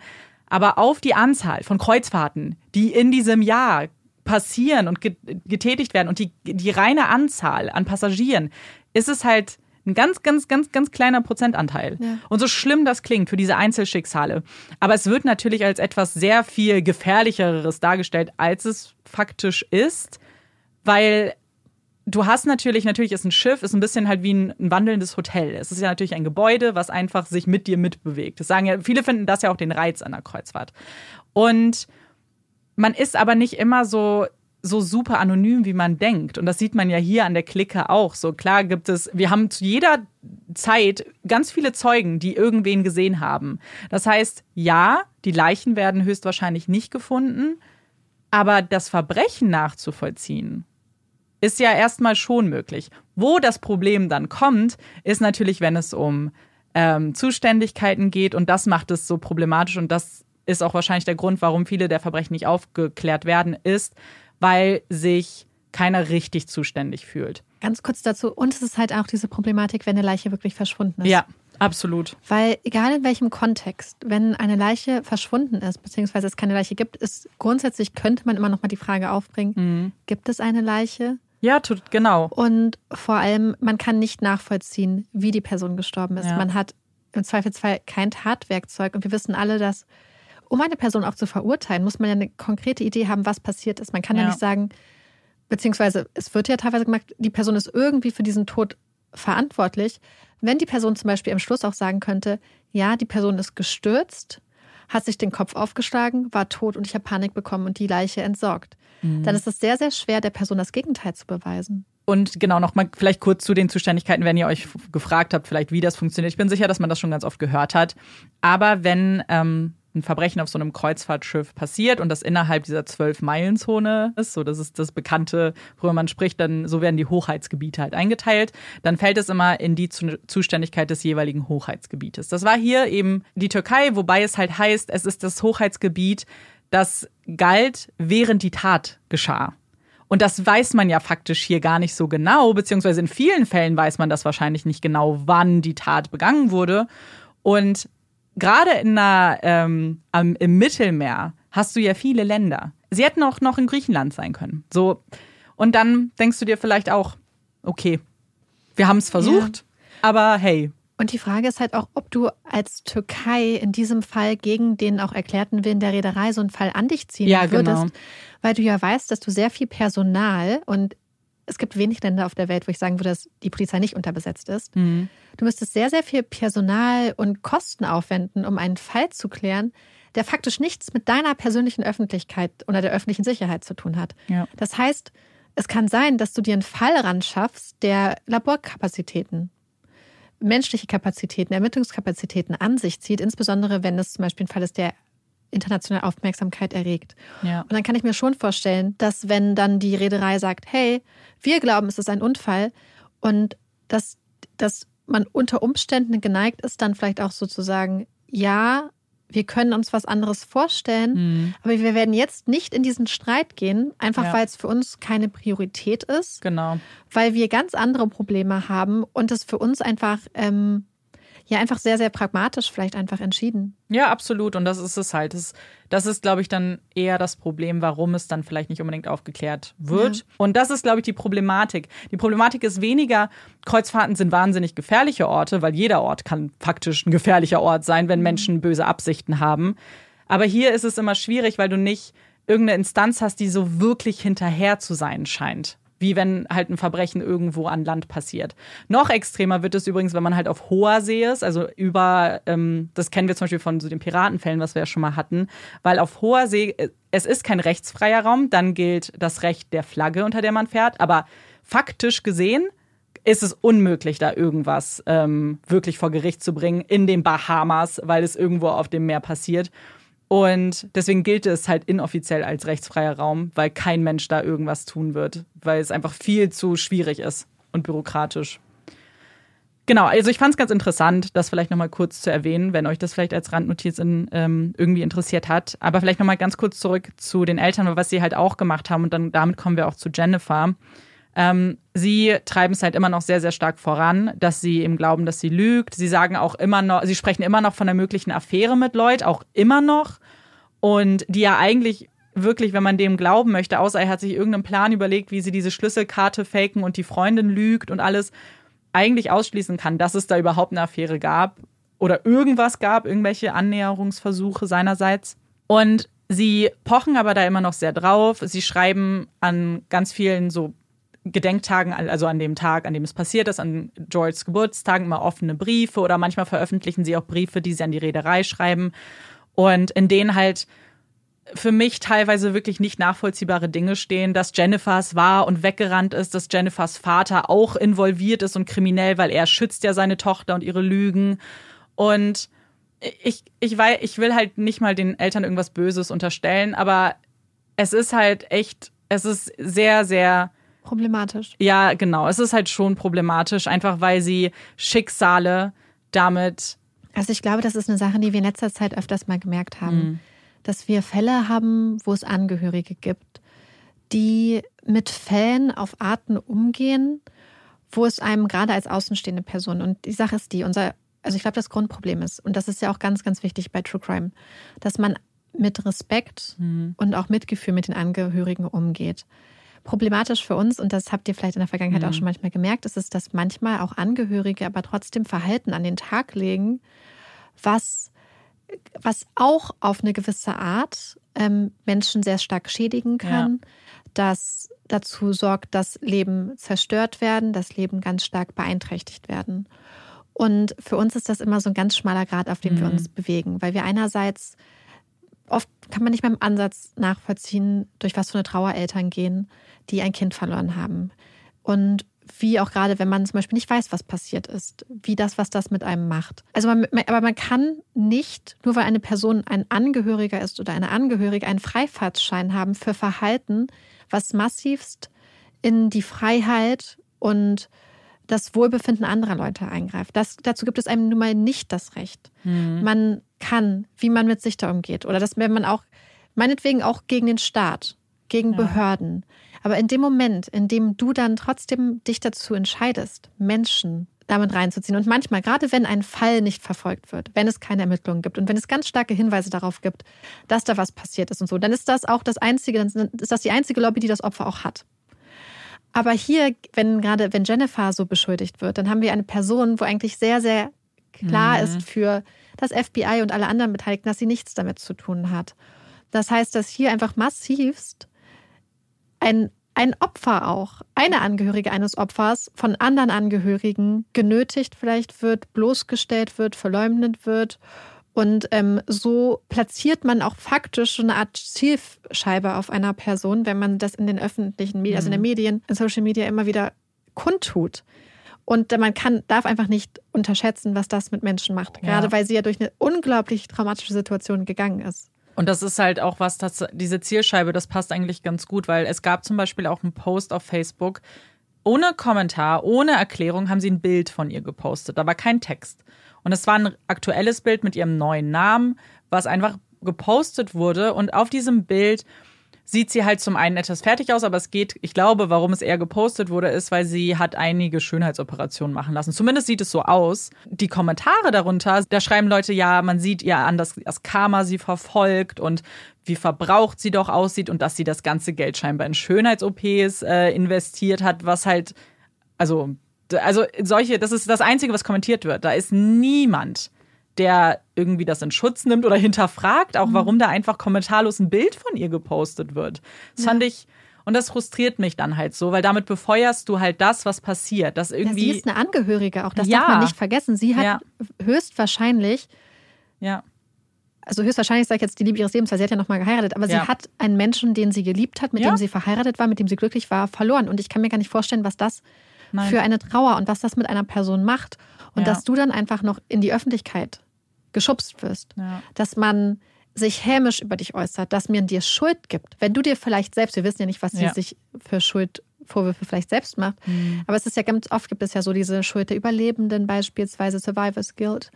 Und dass du dann auch noch mit sowas umgehen ja. musst. In dem Oprah-Interview sagt sie genau das. Sie sagt, weil sie gefragt wird, warum habt ihr den Kontakt so abgebrochen, weil die haben halt keinen Kontakt mehr, die Eltern von George und Jennifer, meinte sie zuerst, ähm, dass sie glaubt, dass sie ihr nicht verzeihen konnten, dass sie das überlebt hat, dass sie sich vielleicht gewünscht hätten, dass es andersrum gewesen wäre, dass George jetzt noch leben würde und Jennifer nicht. Und sie meinte dann auch, sie würde, wenn sie die Möglichkeit hätte, würde sie sofort tauschen, weil sie diese Schuld hat und sie nennt es auch Survivor's Guilt. Also sie sagt halt genau das, dass sie nichts, erstmal A, nichts tun konnte, aber dass sie diejenige ist, die das überlebt hat.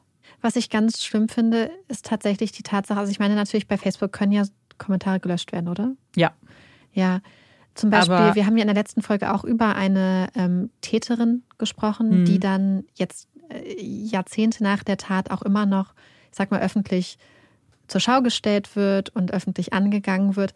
Aber selbst da gibt es Leute in den Kommentaren, die sich für sie einsetzen. Ja. Die sagen, hey, warum postet ihr das? Oder hey, warum nehmt ihr, warum macht ihr das? Und die das in Frage stellen dass dann natürlich in so einer Facebook-Gruppe niemand da ist. Also mhm. dann fehlt ja, also Stimmungen können sich ja ganz stark hochschaukeln. Mhm. Und Theorien, wenn du dich nur mit Leuten umgibst, die deine eigene Sichtweise haben, verstärkt das ja Theorien und du kommst gar nicht an diesen Punkt, wo du vielleicht einen Moment durch anhältst, durchatmest, einen Schritt zurück tust und versuchst einigermaßen objektiv drauf zu gucken. Ja. Weil ja alle, die um dich rum sind, das, was du denkst, bestätigen. Das heißt, wenn du da auch noch so ein Umfeld hast, so eine Art Biotop von Leuten, die genau alle das Gleiche denken und wo nicht mal eine Person sagt, hey, das, was hier abläuft, hm. ist nicht okay. Ja. Dann ähm, kann sich das ganz, ganz, ganz stark hochschaukeln hm. und kann halt ganz stark ja einfach dieses Gefühl verstärken, weil du dann wie in so einer Echokammer einfach bist. Ja, und das Problem ist, klar, YouTube ist ein anderer Raum vielleicht auch als jetzt Facebook, aber all diese Videos, die ich mir zum Teil angeguckt habe, wie Dateline und so, sind von dieser Justice for George Seite auch auf YouTube. Also die haben halt ihren eigenen Account, wo sie halt all das nochmal teilen. Das heißt, es ist natürlich immer noch, wie du sagst, die gleiche Bubble, so die einfach nur von Facebook auf YouTube geholt wird. Und wenn du Glück hast, hast du dann andere Leute, die das dann vielleicht gucken, aber die nicht unbedingt kommentieren, weil sie vielleicht auch einfach nicht so involviert sind Ja. und sich einfach denken, ja, ich gehe doch jetzt nicht in so einen Krieg mit irgendwelchen Leuten, die ihr schreiben, sie ist narzisstisch und so. Also Ja, weil oft sind auch, oft nicht immer, sind auch die Leute, die genau sowas schreiben und die dann eine gewisse Wut haben, sehr, sehr laut. Ja, genau, ja. Ja, und das ist es. Und das ist aber, es tut mir dann so leid, weil wie du, wie du ja schon gesagt hast, sie ist ja auch Opfer und Hinterbliebene. Und Ja. Ja, ist auf jeden Fall ein unglaublich frustrierender Fall, einfach in dem Sinne, dass man vielleicht schon so eine Ahnung hat, was passiert sein könnte, aber einfach weiß, dass da nichts passiert ist und nicht nur die Tat, sondern dass wir einfach mal wieder einen von diesen Fällen gesehen haben, wo junge Männer sind, die, na, die ganz, ganz, ganz viel kriminelles und sehr problematisches Verhalten an den Tag legen, wo ihnen nie auf die Finger gehauen wird ja. wo sie nie die Konsequenzen spüren. Und ich meine, je nach Persönlichkeitsveranlagung bringt das auch nichts. Bei manchen Leuten muss man halt einfach so sagen. Aber dass einfach manchmal so Menschen durchs Leben gehen können, die durchgehend anderen Menschen schaden, die, die ein, ein Mädchen vergewaltigen, ja. die Leute belästigen und beleidigen und so. Und dass diese Menschen nie die Konsequenzen dafür spüren. Das ist halt auch so ein roter Faden, der sich auch irgendwie ein bisschen durch True Crime einfach zieht. Absolut, genau, sehe ich auch so. Und Weißt du, was mir auch noch gerade aufgefallen was ist? denn? wenn wir im Kopf haben, wie eng dieser zeitliche Ablauf ist Mhm. und wir vorhin gesagt haben, dass die Wahrscheinlichkeit besteht, dass George eine ganze Zeit auf diesem Vordach lag, Ja, ob sich dann nicht Jennifer auch überlegt, wäre ich doch einmal rausgegangen Ja. und hätte nach unten geguckt, vielleicht hätte ich ihn noch gesehen. ja. Ich glaube, dass generell sich da auch wahrscheinlich auch ein paar mehr Leute Vorwürfe machen in die Richtung, gerade wenn man sich die Kabinen nebenan guckt. Klar, die macht man sich, das kann man dann ja auch nicht immer beeinflussen, aber wer rechnet damit? Nee, ich meine deswegen, Ja. Mhm. das, das ist so schlimm, aber diese Vorstellung, dass du vielleicht im Bett lagst, während die Person Ja, dein Mann da lag, vielleicht schwer verletzt. Und Ja. dass es da noch diese, sei es eine Minute gewesen, wo das gleichzeitig war, oder zwei, allein diese Vorstellung, Ja, dass es diesen das ist so- Moment in der ja. Zeit gab. Ja, es war super knapp. Das ist ja, finde ich, auch ganz extrem. Und ich glaube daran, dass sie sich einfach an nichts erinnert. Aber natürlich kann das auch sein, dass es irgendwie unbewusst, Ja. dass, dass du dich aus Selbstschutz auch vielleicht an kleinere Details vielleicht gar nicht erinnern möchtest. Mhm. Weil was ist, wenn die letzte Erinnerung an deinen Ehemann war, dass ihr euch gestritten habt? ja. Und dass er vielleicht da lag und du doch hättest was tun können. Das ist ja etwas, was so schlimm, was sie ja so oder so empfindet, auch ohne die Erinnerung. ja, und auch wie wütend man auf sich selbst sein muss, Ja. ohne dass das jetzt, dass, dass man soll es nicht. Nein, man- bitte, nee. bitte nicht. Wenn man denkt, wäre ich doch nur in die andere Richtung gelaufen. Ja, genau. Dann wäre ich, dann wäre ich in der Kabine gewesen, als er gekommen ist. Und das ist halt, das macht's halt auch so schlimm. Ja. Aber deswegen, ich bin mir sicher, dass, also ich hoffe, dass sie sich diese Vorwürfe Nicht macht. Ja. nicht mehr macht oder wahrscheinlich nicht mehr macht Ja. oder nicht gemacht hat. Und gerade deswegen, aber weil das wahrscheinlich, ich kann mir vorstellen, dass das sehr viel Arbeit und vielleicht sehr, sehr viel gute psychologische Ja. Betreuung und Hilfe auch gebraucht hat. Reine Spekulation, aber kann ich mir einfach Ja. gut vorstellen, dass man dann nie die Möglichkeit kriegt, darüber hinwegzukommen. Ja, Und diese Vorwürfe, die du wahrscheinlich selber immer machst, auch noch von ganz, ganz vielen Leuten, die dich nicht kennen, die George Ja. nicht kennen, die die Situation nicht gekannt haben, im Internet einfach nachgeplappert wird. ich bin persönlich sehr gespannt, was ihr zu dem Fall sagt. Ich hoffe, ihr fandet den auch ähm, interessant. Und vielleicht, was so die Theorie ist, die ihr jetzt am glaubwürdigsten findet. Vielleicht habt ihr auch noch irgendwelche ganz anderen Einfälle oder euch fällt noch was auf, was wir nicht Ja. angesprochen haben. Wir haben sehr viel angesprochen, haben wir schon festgestellt. Das ist eine lange Nachbesprechung gewesen, bei der wir natürlich hoffen, dass sie viele gehört haben. Und wir freuen uns auf jeden Fall auf eure Nachrichten. Und damit wir aber nach diesem Fall vielleicht ein ganz kleines bisschen aufatmen können, kommt hier unsere Puppy Break. Ich bin ja heute mit der Puppy Break dran und ich muss sagen, Amanda hat mir ein bisschen mit der Puppy Break geholfen, denn sie hat mir den klugen Hinweis gegeben, dass wir heute einen Fall auf dem Wasser hatten und ob ich dann nicht etwas mit einem Wassertier machen möchte. Und dann hat Amanda gesagt Wal oder Delfin und weil Delfin mit D anfängt und daher im Alphabet vorne steht, habe ich gedacht, dann nehmen wir doch mal direkt Delfine. Und wir machen es auch ganz kurz, weil der Fall eh schon so lang ist. Und zwar hat man wissenschaftlich nachgewiesen, dass Delfine sich selbst, beziehungsweise auch anderen, Namen geben. Das heißt, sie entwickeln quasi ihren eigenen individuellen Namen, indem sie so individuelle Pfeifgeräusche machen und können ihren eigenen Namen so erkennen, aber auch den von anderen Delfinen. Cute. Ja. Aber warte mal, geben sie sich selber dann einen Namen oder anderen? Und dann bekommst Ich du einen glaube, Namen sie gegeben? haben quasi ihren eigenen Wiedererkennungsnamen mhm. Und können sich damit dann wahrscheinlich ausweisen. Okay, also aber sie- wie genau ja. das funktioniert, weiß ich nicht. Das würde mich ja richtig interessieren. ja. Oh, wie, weil wie niedlich ist das? Dann Ja. bist du einfach so piep, piep. Mhm. Und dann, oh, cute. Ja, Sehr, ich, sehr ich, find, ich glaube, dass Delfine auch sowieso so ein super faszinierendes Tier sind. Ich habe einmal Mhm. oder zweimal, einmal auf jeden Fall, da war ich so zwölf oder so, waren wir mit Freunden unterwegs auf dem Boot und ähm, die wollten eigentlich fischen gehen und auf einmal waren da so ganz viele ähm, Hector Dolphins heißt die Art und sind da so Oh, dem hergesch also mit dem Boot einfach gefahren und gesprungen. Und ich hatte halt, ich saß halt vorne und hatte meine Beine so ins Wasser baumeln lassen und dann sind die da immer so hochgesprungen. Oh, das ist Das war richtig, richtig schön. süß. Das sind sehr, sehr kleine, süße Delfine auch, die es äh, Ja. bei Neuseeland gibt. Und ich weiß noch, dass das damals für mich so krass Mhm. war. Ich habe es ja auch einmal irgendwo, wo war denn das? Ich glaube, in, in Ägypten oder so haben wir auch so einfach so eine, eine Schiffsfahrt gemacht und da haben wir auch Delfine gesehen. Nicht so, So nah dran, cool. aber ich habe auch Ja. Delfine gesehen. Fand ich auch mega, mega, mega niedlich. Ja, ich, ich muss übrigens noch einen Nachtrag zu einer Puppy Break von neulichst machen. Und Mhm. zwar die Puppy Break mit den Giraffen. Hat ja eine Giraffen-Puppy Break gemacht. Ja, das ist schon ein bisschen länger her. mich. Und eine Freundin von mir hat die Folge jetzt gehört und meinte so: Marike, hast du nicht in der Schule mal statt einer Mathearbeit einfach eine Giraffe aufgemalt und die dann abgegeben? Niemals. Ja, und es war nämlich so, das war in der 11. Klasse und wir sollten eine Mathearbeit schreiben. Und ähm, ich weiß nicht wieso, an diesem Tag war ich so, nee. Einfach nee. Und dann habe ich einen Stift genommen und habe so eine kleine Giraffe gemalt, weil das eins der wenigen Tiere ist, die ich zeichnen kann. Und diese Giraffe hat ein Schild gehalten und ich weiß nicht mehr, was drauf stand, irgendwie so gegen 13 Jahre Mathe oder sowas. und das habe ich dann abgegeben. Und ich weiß noch, dass ich sehr, sehr schnell natürlich aufgestanden und weggegangen Ja. bin. Und es war nicht unser Mathelehrer, der da war, sondern unser Klassenlehrer, der hat Aufsicht gemacht.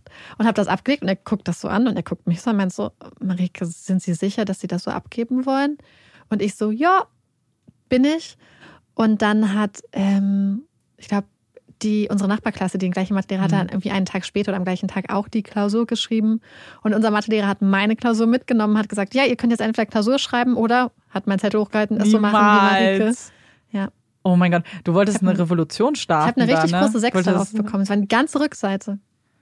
Kann ich dann irgendwo auch nachvollziehen, aber ich, es ist schon ein bisschen. Aber du hast das jetzt nicht gemacht, weil du nicht gelernt hattest oder so. So warst du einfach an dem Tag. Ich weiß nicht, ob ich einfach frustriert war. Ich weiß es nicht Ja, mehr. es Ich kann- hatte Mathe frustriert, nach- glaub ich, hatte ganz gerne. Ja, total. Ich hatte immer Mathe-Nachhilfe auch. Und trotzdem, die Sache ist die, wenn ich mich nicht für Sachen interessiere, kann ich mich damit auch Ja, einfach ja. gar nicht auseinandersetzen, weil Mhm. dann, also Verstehe ich. wenn ich mich für Sachen interessiere, super. Alles, was mich nicht interessiert, kann ich mich halt aber nicht drauf konzentrieren. Ja. Und äh, das war halt bei Mathe immer mein Problem. Mhm. Und äh, auf jeden Fall hat Joanna mich da dran erinnert und deswegen habe ich gedacht, teile ich das jetzt nochmal Ja. nachträglich zu der Giraffenbreak.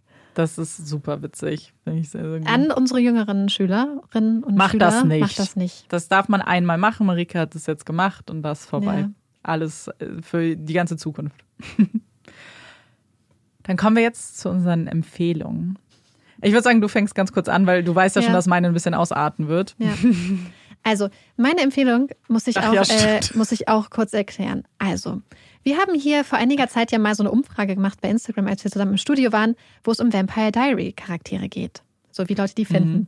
Und dann wollten wir das auch mit anderen Serien machen, aber dann dachten wir, hey, wir gucken erstmal, welche Serien überhaupt von vielen Leuten geguckt werden. Ja. Und deswegen haben wir das neues ein bisschen überprüft mit einer Instagram-Umfrage. Und wir haben erst gefragt, ob die Leute die Serie geguckt haben und dann quasi die Leute, die sie geguckt haben, wie sie die Serie fanden. Ähm, sagen wir es mal so, mehrere Serien, die ich empfohlen hatte, beziehungsweise meine Lieblingsserien, wurden teilweise von 4% der Leuten nur geguckt.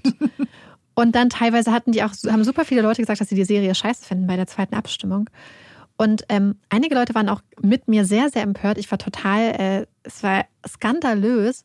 Ich musste die Umfrage dann abbrechen, weil ich super deprimiert geworden Das ist bin. wirklich so. Ich habe editiert hier und Marike war dann irgendwann wirklich so, sie hat die ganze Zeit nur so aufge, aufgestöhnt und irgendwann hat sie wirklich, ich mache jetzt nicht mehr weiter. Ja, ich Das habe ist- dann, ich konnte nicht mehr, ich konnte das nicht mit ansehen, weil ich so sad war, dass so viele Leute diese super guten Serien nicht geguckt haben, beziehungsweise sie teilweise scheinbar auch doof fanden, was mich total schockiert hat. Aber das Interessante ist, dass sehr viele Leute, obwohl diese Serien von sehr, sehr wenig Leuten geguckt wurden, haben wir zu diesen Serien am meisten Feedback bekommen. Was Ja. zeigt, dass sehr wenig Leute sie geguckt haben, prozentual, aber die Leute, die sie gucken, sehr, sehr überzeugte Fans sind. Und eine dieser Serien möchte ich deswegen jetzt einfach nochmal empfehlen. Ja, Marike hat sie schon mal empfohlen. Ich habe sie schon mal empfohlen. Das ist eine. Wiederholungstäterin. Und zwar geht es um Please Like Me. Das ist eine australische Serie und es ist eine der schönsten, witzigsten Serien, die ich je in meinem Leben geguckt habe. Es geht um Josh, dem, ja, seine Freundin trennt sich von ihm und er muss feststellen, dass er schwul ist. Und dann geht es darum, wie er anfängt zu daten und wie er mit seinem besten Freund zusammenwohnt und wie das Leben einfach so ist als junger Mensch in Australien, der auch mit Themen umzugehen muss, wie zum Beispiel psychischen Erkrankungen und ja, es ist so eine wunderschöne, unglaublich lustige, teilweise auch ein bisschen herzzerreißende Coming-of-Age-Geschichte. Und für mich ist das halt einer meiner Happy Places irgendwie. Und ich habe das jetzt schon super oft geguckt. Ich finde, es ist unglaublich toll. Es, ist, es sind so gute Charaktere. Falls euch Hannah Gatsby was sagt, die das Stück Nanette gehabt hat bei Netflix, wird es euch freuen. Sie macht da auch mit. Deswegen, Leute, Please Like Me ist eine brillante Serie unglaublich gut. Also, gebt der Serie eine Chance. Sie ist einfach perfekt. Oh, da hast du jetzt aber Druck aufgebaut, ne? Also Ja. kein Wunder, dass dann. Ich mache dann noch mal eine Umfrage und wahrscheinlich wird Nee, das Ergebnis genauso deprimierend sein. ja, deswegen, ich glaube, das ist nicht. Ich habe ähm, auch eine Empfehlung mitgebracht. Und zwar eine, bei der ich nämlich gleich noch im Anschluss eine Frage stellen möchte an Marike und euch alle da draußen, weil mich eure Antwort mega doll interessieren würde. Und zwar habe ich festgestellt, dass ich äh, bei meinem Disney Plus Account so ein bisschen hinterherhinke mit ein paar Sachen, die ich gucken muss. Ein Film, zu dem ich mich jetzt endlich mal, was heißt durchgerungen? Ich habe jetzt endlich mal auf Play gedrückt. Und zwar Encanto. Und, oh mein Gott, was für ein großartiger Film. So, so, so, so, so schön. Ich versuche ganz kurz zu erzählen, worum es geht. Es geht um eine Familie, eine kolumbianische Familie, und zwar die Familie Madrigal. Und diese Familie hat ein ganz großes Privileg in diesem kleinen Ort, in dem sie leben. Und zwar hat die Familie spezielle Fähigkeiten, bezieh- beziehungsweise ähm, Superkräfte, könnte man es fast sagen. Jedes Familienmitglied hat etwas, eine unterschiedliche Fähigkeit und bekommt sie im Laufe ihres jungen, ihrer Kindheit dann ähm, ganz offiziell kommuniziert. Ich sage jedes Mitglied, das stimmt leider nicht ganz, denn unsere Hauptperson Mirabelle hat leider kein, keine Fähigkeit bekommen. Ähm, ganz, ganz, ganz traurig.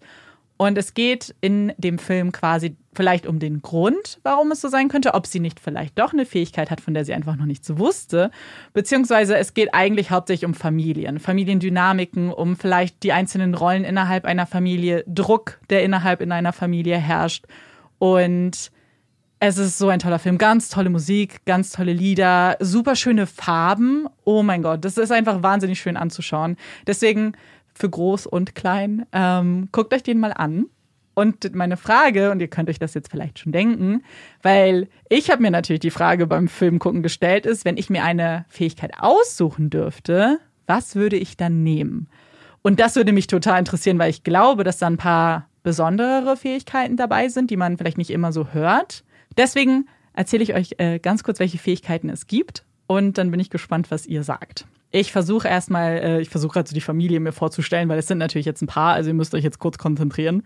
Macht euch Notizen, schreibt euch auf, was es gibt. Also, wir fangen bei den drei Ältesten an. Und zwar gibt es ähm, eine Person, die Wunden heilen kann, indem sie etwas zubereitet. Also Personen können dann das, was sie gekocht hat, essen und die Wunden werden dann geheilt. Das sind Schnittwunden, sieht man. Man sieht, dass der Vater auch zum Beispiel von Bienen gestochen wurde. Das geht dann auch weg. Es wird natürlich jetzt nicht erklärt, in welchem Ausmaß das geht. Da müssen wir uns jetzt vielleicht unsere eigenen Regeln überlegen. Aber ach so, vielleicht eine Regel schon mal, ihr dürft alle egoistisch sein, was eure Fähigkeit angeht. Ihr müsst jetzt nicht Wunden heilen auswählen, damit ihr damit jedes Problem in der Welt lösen könnt. Ihr dürft jetzt richtig egoistisch sein, einfach nur, damit ihr mit irgendwas Spaß haben könnt. Also Wunden heilen.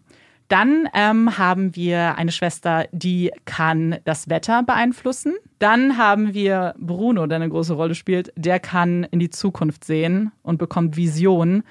Kleiner Spoiler, äh, das ist nicht immer ganz so toll, wie es klingt. Die Visionen sind auch nicht immer klar. Manchmal sieht man ähm, auch zwei unterschiedliche Szenarien und man weiß nicht, was davon eintrifft. Und man kann sich natürlich nicht aussuchen, ob es ein gut, was Gutes ist, was passiert oder was Schlechtes. Dann haben wir noch ähm, jemanden, der besonders gut hören kann. Sie kann aber auch auswählen, was sie was sie hören möchte. In dem Film sind es Gespräche, die sie überhört, zum Beispiel. Also es ist nicht so, dass man dauerhaft Bescheid wird. Wir haben eine Schwester, die ganz besonders stark ist. Die kann, also wir reden von richtig stark mit Häuser hochheben, drei Esel hochheben, also extrem, extrem stark. Und dann jemanden, der sich in eine Person verwandeln kann, kann die Gestalt irgendeiner Person annehmen, die er möchte, unterschiedlichen wie mit Fingerschnipsen ist man auf einmal eine andere Gestalt. Wir haben noch eine Person, die Pflanzen erschaffen bzw. kontrollieren kann. Also sie kann einfach Pflanzen ähm, ja aus dem Nichts herzaubern, aber auch zum Beispiel dann, die aber auch dann zum Beispiel formen und dann irgendwie durch die Luft schwingen und also das ist dann auch möglich. Und als letztes ähm, haben wir Antonio, der kann mit Tieren sprechen. So, Marike, weißt du schon, was du nimmst? Ich hatte ein bisschen Bedenkzeit. Ja, Marike hab, musste sich vorbereiten. Ich habe Amanda gezwungen, mir das schon zu erzählen, als sie mir von ihrem Plan erzählt hat, damit ich mich geistig darauf einstellen kann. Ja, ist halt eine schwere Entscheidung, ne? Ja, die Sache ist die, und deswegen finde ich, bin ich Amanda sehr glücklich, äh, dankbar für diesen Hinweis, man kann auch egoistisch ja. sein. Weil sonst offensichtlich würden wir wahrscheinlich alle die Fähigkeit nehmen, zu heilen, weil, oh mein Gott, krasseste Sache. Das wäre ja das Krasseste, was ja. man sich eigentlich so vorstellen kann. Deswegen schiebe ich das jetzt einfach mal ganz egoistisch ja. zur Seite. Die Sache ist die, ich finde zum Beispiel mit Tieren reden hört sich total toll an, aber das Problem finde ich ist, dass es einfach so viele Tiere gibt auf der Welt, mm, denen es so scheiße geht. Und wenn man auch noch hören könnte, mm. was Tiere teilweise in der Massentierhaltung oder so einem zurufen würden. Ja, das ist. Oder ja. irgendwo anders. Ich habe einfach das Gefühl, dass man einfach vielleicht seines Lebens gar nicht mehr froh werden würde. Ja. Ähm, ich persönlich schwanke zwischen zwei Sachen. Mhm. Ich finde es zum einen total toll, stark zu sein. Ich ja. finde das richtig, richtig cool. Einfach so, ich glaube, weil es auch total überraschend wäre. Weil ja. wenn Leute mich sehen, denken sie meistens nicht, dass ich jetzt so super stark bin. Und ich hatte schon voll oft so Situationen, weil ich bin, glaube ich, manchmal ein bisschen stärker, als Leute dann denken, wo Leute dann überrascht waren. Das fand ich immer sehr lustig. Mhm. Und ich persönlich finde aber die Tatsache, also ich würde total gerne Pflanzen kontrollieren mhm. können. Denn stellt euch das mal vor, du bist irgendwo und du hast, also Bio-Mango im Supermarkt kostet so viel, dass man ja fast Schnappatmung kriegt teilweise. Zu Recht, weil gute Lebensmittel sind ja oft einfach mit gewissen Kosten verbunden. Aber stell dir mal vor, du könntest dir selber Avocado anpflanzen in Norddeutschland. Ja. Oder Mango. Und alles Biogemüse könntest du einfach anpflanzen. Und du könntest einfach solche Sachen kontrollieren. Du könntest einfach so viel cooles, leckeres, gesundes Gemüse machen. Ja. Du könntest vielleicht voll vielen Leuten helfen, gutes Gemüse zu essen und gesund zu essen, ohne dafür viel Geld auszugeben.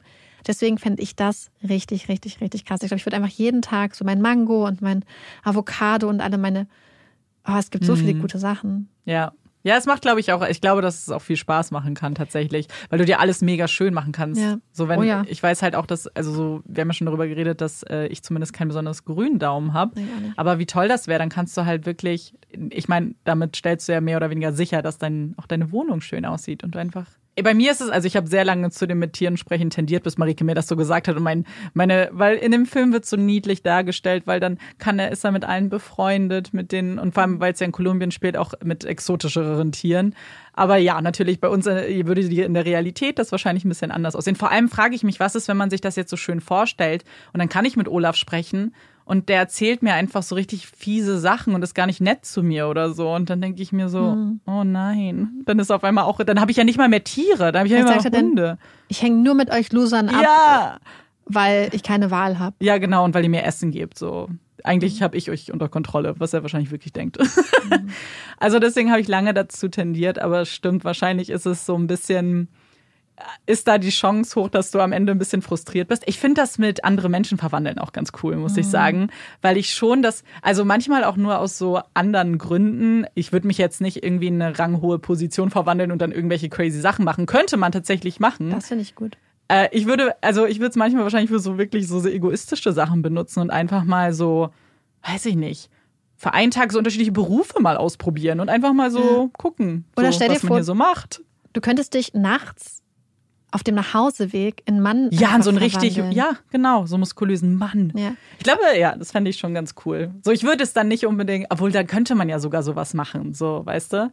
Da würde ich mich, ich, man hätte so coole Möglichkeiten, weil dann, wenn ich auf ein Konzert will, dann bin ich auf einmal die Assistentin. Und zack, stehe ich daneben und gucke mir das Konzert an. So ist für Marike ganz interessant, aber Aber was machst du denn mit der echten Assistentin? naja, das ist ja so ein bisschen in dem Szenario, ich, hm, die ist dann und krank. Dann finde ich einfach vorher raus, dass die zu euch krank ist. Dann komme ich rein. Hey Leute, mir geht's doch besser. Hier bin ich wieder. Also man muss ein bisschen, mal ein bisschen, ein bisschen recherchieren dann.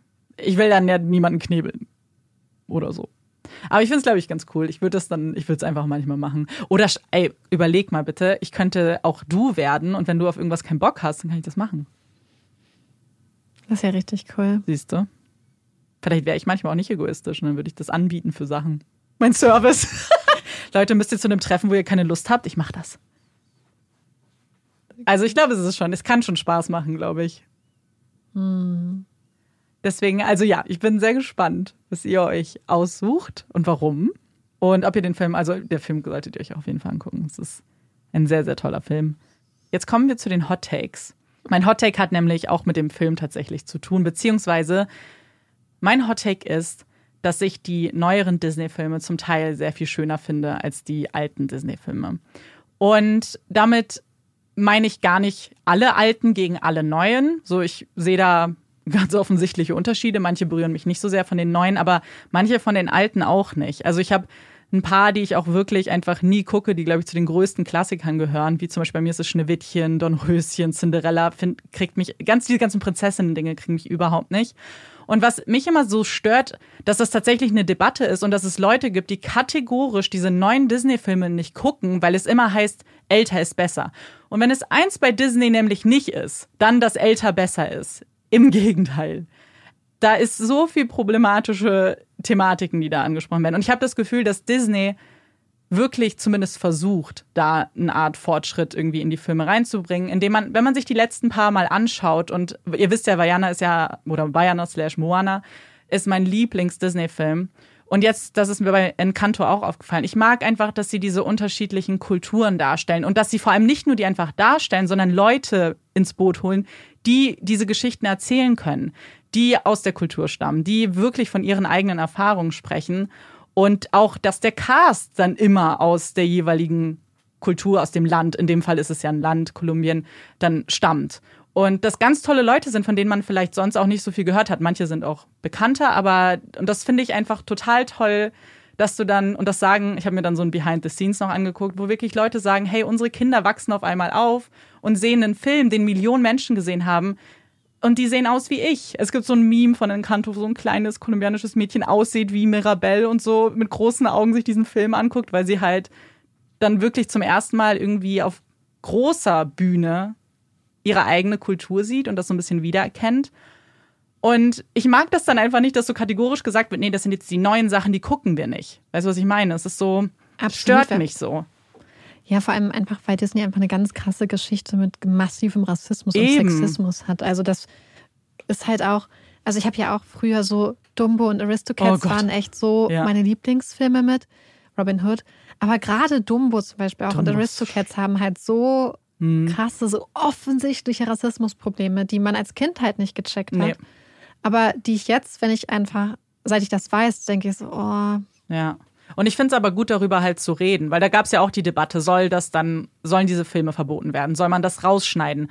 Und Disney hat sich ja dafür entschieden, es dann zu lassen, aber das dann zu kommunizieren, dass es Problematiken gibt, dass es halt darüber gesprochen wird. Und ich glaube, man sollte wirklich diesen neuen Filmen unbedingt eine Chance geben, weil ich sie wundervoll finde, wie sie gestaltet werden, was sie für Geschichten erzählen. Dass wir auch wegkommen zum Beispiel von diesem, äh, es muss irgendwie einen Love Interest geben und so. Ich finde es halt ganz schön, wenn andere Botschaften auch verteilt, wie hier geht es um Familie und Druck in Familien. Oder bei Moana geht es ja auch um andere Sachen, so seine eigenen Ziele zu erreichen und Dinge zu hinterfragen in der eigenen Kultur. Und so. deswegen, ich finde sowas dann ganz schön, weil es dann wegkommt von diesem, wir sind eine Prinzessin und dann kommt der Prinz und oh mein Gott, danke, er hat mich geküsst und jetzt sind wir glücklich. So, eigentlich ziemlich langweilig, wenn man das mal runterbricht. Ja, ich habe nachgedacht und ich weiß auch, dass uns in letzter Zeit Leute richtig gut Hottext geschrieben mhm. haben. Aber mir fällt gerade einfach in diesem Moment keiner ein. Außerdem gucke ich gerade nach drüben und sehe, dass wir schon weit mehr als drei Stunden Material oh haben. Deswegen, Amanda. Deswegen äh, setze ich mich jetzt dran, editiere es, damit ihr dann vielleicht den Fall aber wenigstens hören könnt. Und äh, dann, ja, wir wissen, dass manche sich ja freuen, dann, dann an dem Montag was zu tun zu haben, dann vielleicht. Und äh, dass das für euch dann ein besserer Start ist. Das ist für uns auch immer eine krasse Motivation. Ich glaube, das könnt ihr ja. gar nicht unterschätzen, dass man manchmal nämlich so ist so, ach scheiß drauf, machen wir morgen. Mhm. Und dann denken wir aber daran. Und ja. ich, mein Freund sagt mir das auch, er sagt total oft zu Marike, das sind Leute, die, die warten da drauf. Ja. Für die ist das wichtig ja. auch. Und die freuen sich wirklich. Und dieses Gefühl, wenn ihr zum Beispiel uns schreibt, dass ihr einen schlechten Tag hattet und dann Puppies ja. in Crime gehört habt oder dass ihr, keine Ahnung, im Krankenhaus seid. Also ja. nicht, dass das, aber dass wir euch dahin begleiten dürfen, dass, ja. dass wir vielleicht die Möglichkeit haben mit dem Podcast, dass die Zeit für euch schneller mhm. verfliegt oder dass, dass wir einfach teilweise Teil so von eurem Alltag, Alltag sind, ja. ist das ist für uns, glaube ich, super abstrakt, aber es ist so ein krasses, so eine krasse Ehre einfach. Voll, weil wir eben, ich meine, wir offensichtlich denken nicht, dass unser Podcast jetzt irgendwas Weltbewegendes äh, bewegt, so in eurem Tag, aber nur, dass wir wissen, dass das euch vielleicht ablenkt, wenn es irgendwie gerade doof ist oder wenn ihr eine doofe Aufgabe auf äh, Arbeit machen müsst oder wie du ja. sagst, wenn ihr irgendwo wartet gerade. Das ist irgendwie, ja, wie du sagst, es ist ganz komisch, sich das vorzustellen, aber wenn wir es dann lesen, dann freut uns das immer. Deswegen Danke. Ganz großes Danke. Ja. Sowieso immer fürs Zuhören. Ja, eben. Wir sagen es ja am Ende jeder Folge, weil es so ein bisschen zu unserem Outro gehört, aber wir meinen es auch jedes Mal so am Ende unserer Folge. Und dann kann ich ja jetzt mich nochmal bedanken, dass ihr zugehört habt. Und wir freuen uns auf eure Nachrichten und hoffen, dass ihr uns auch beim nächsten Mal wieder zuhört. Ich bin Amanda. Ich bin Marike. Und das ist Puppies in Crime. Tschüss.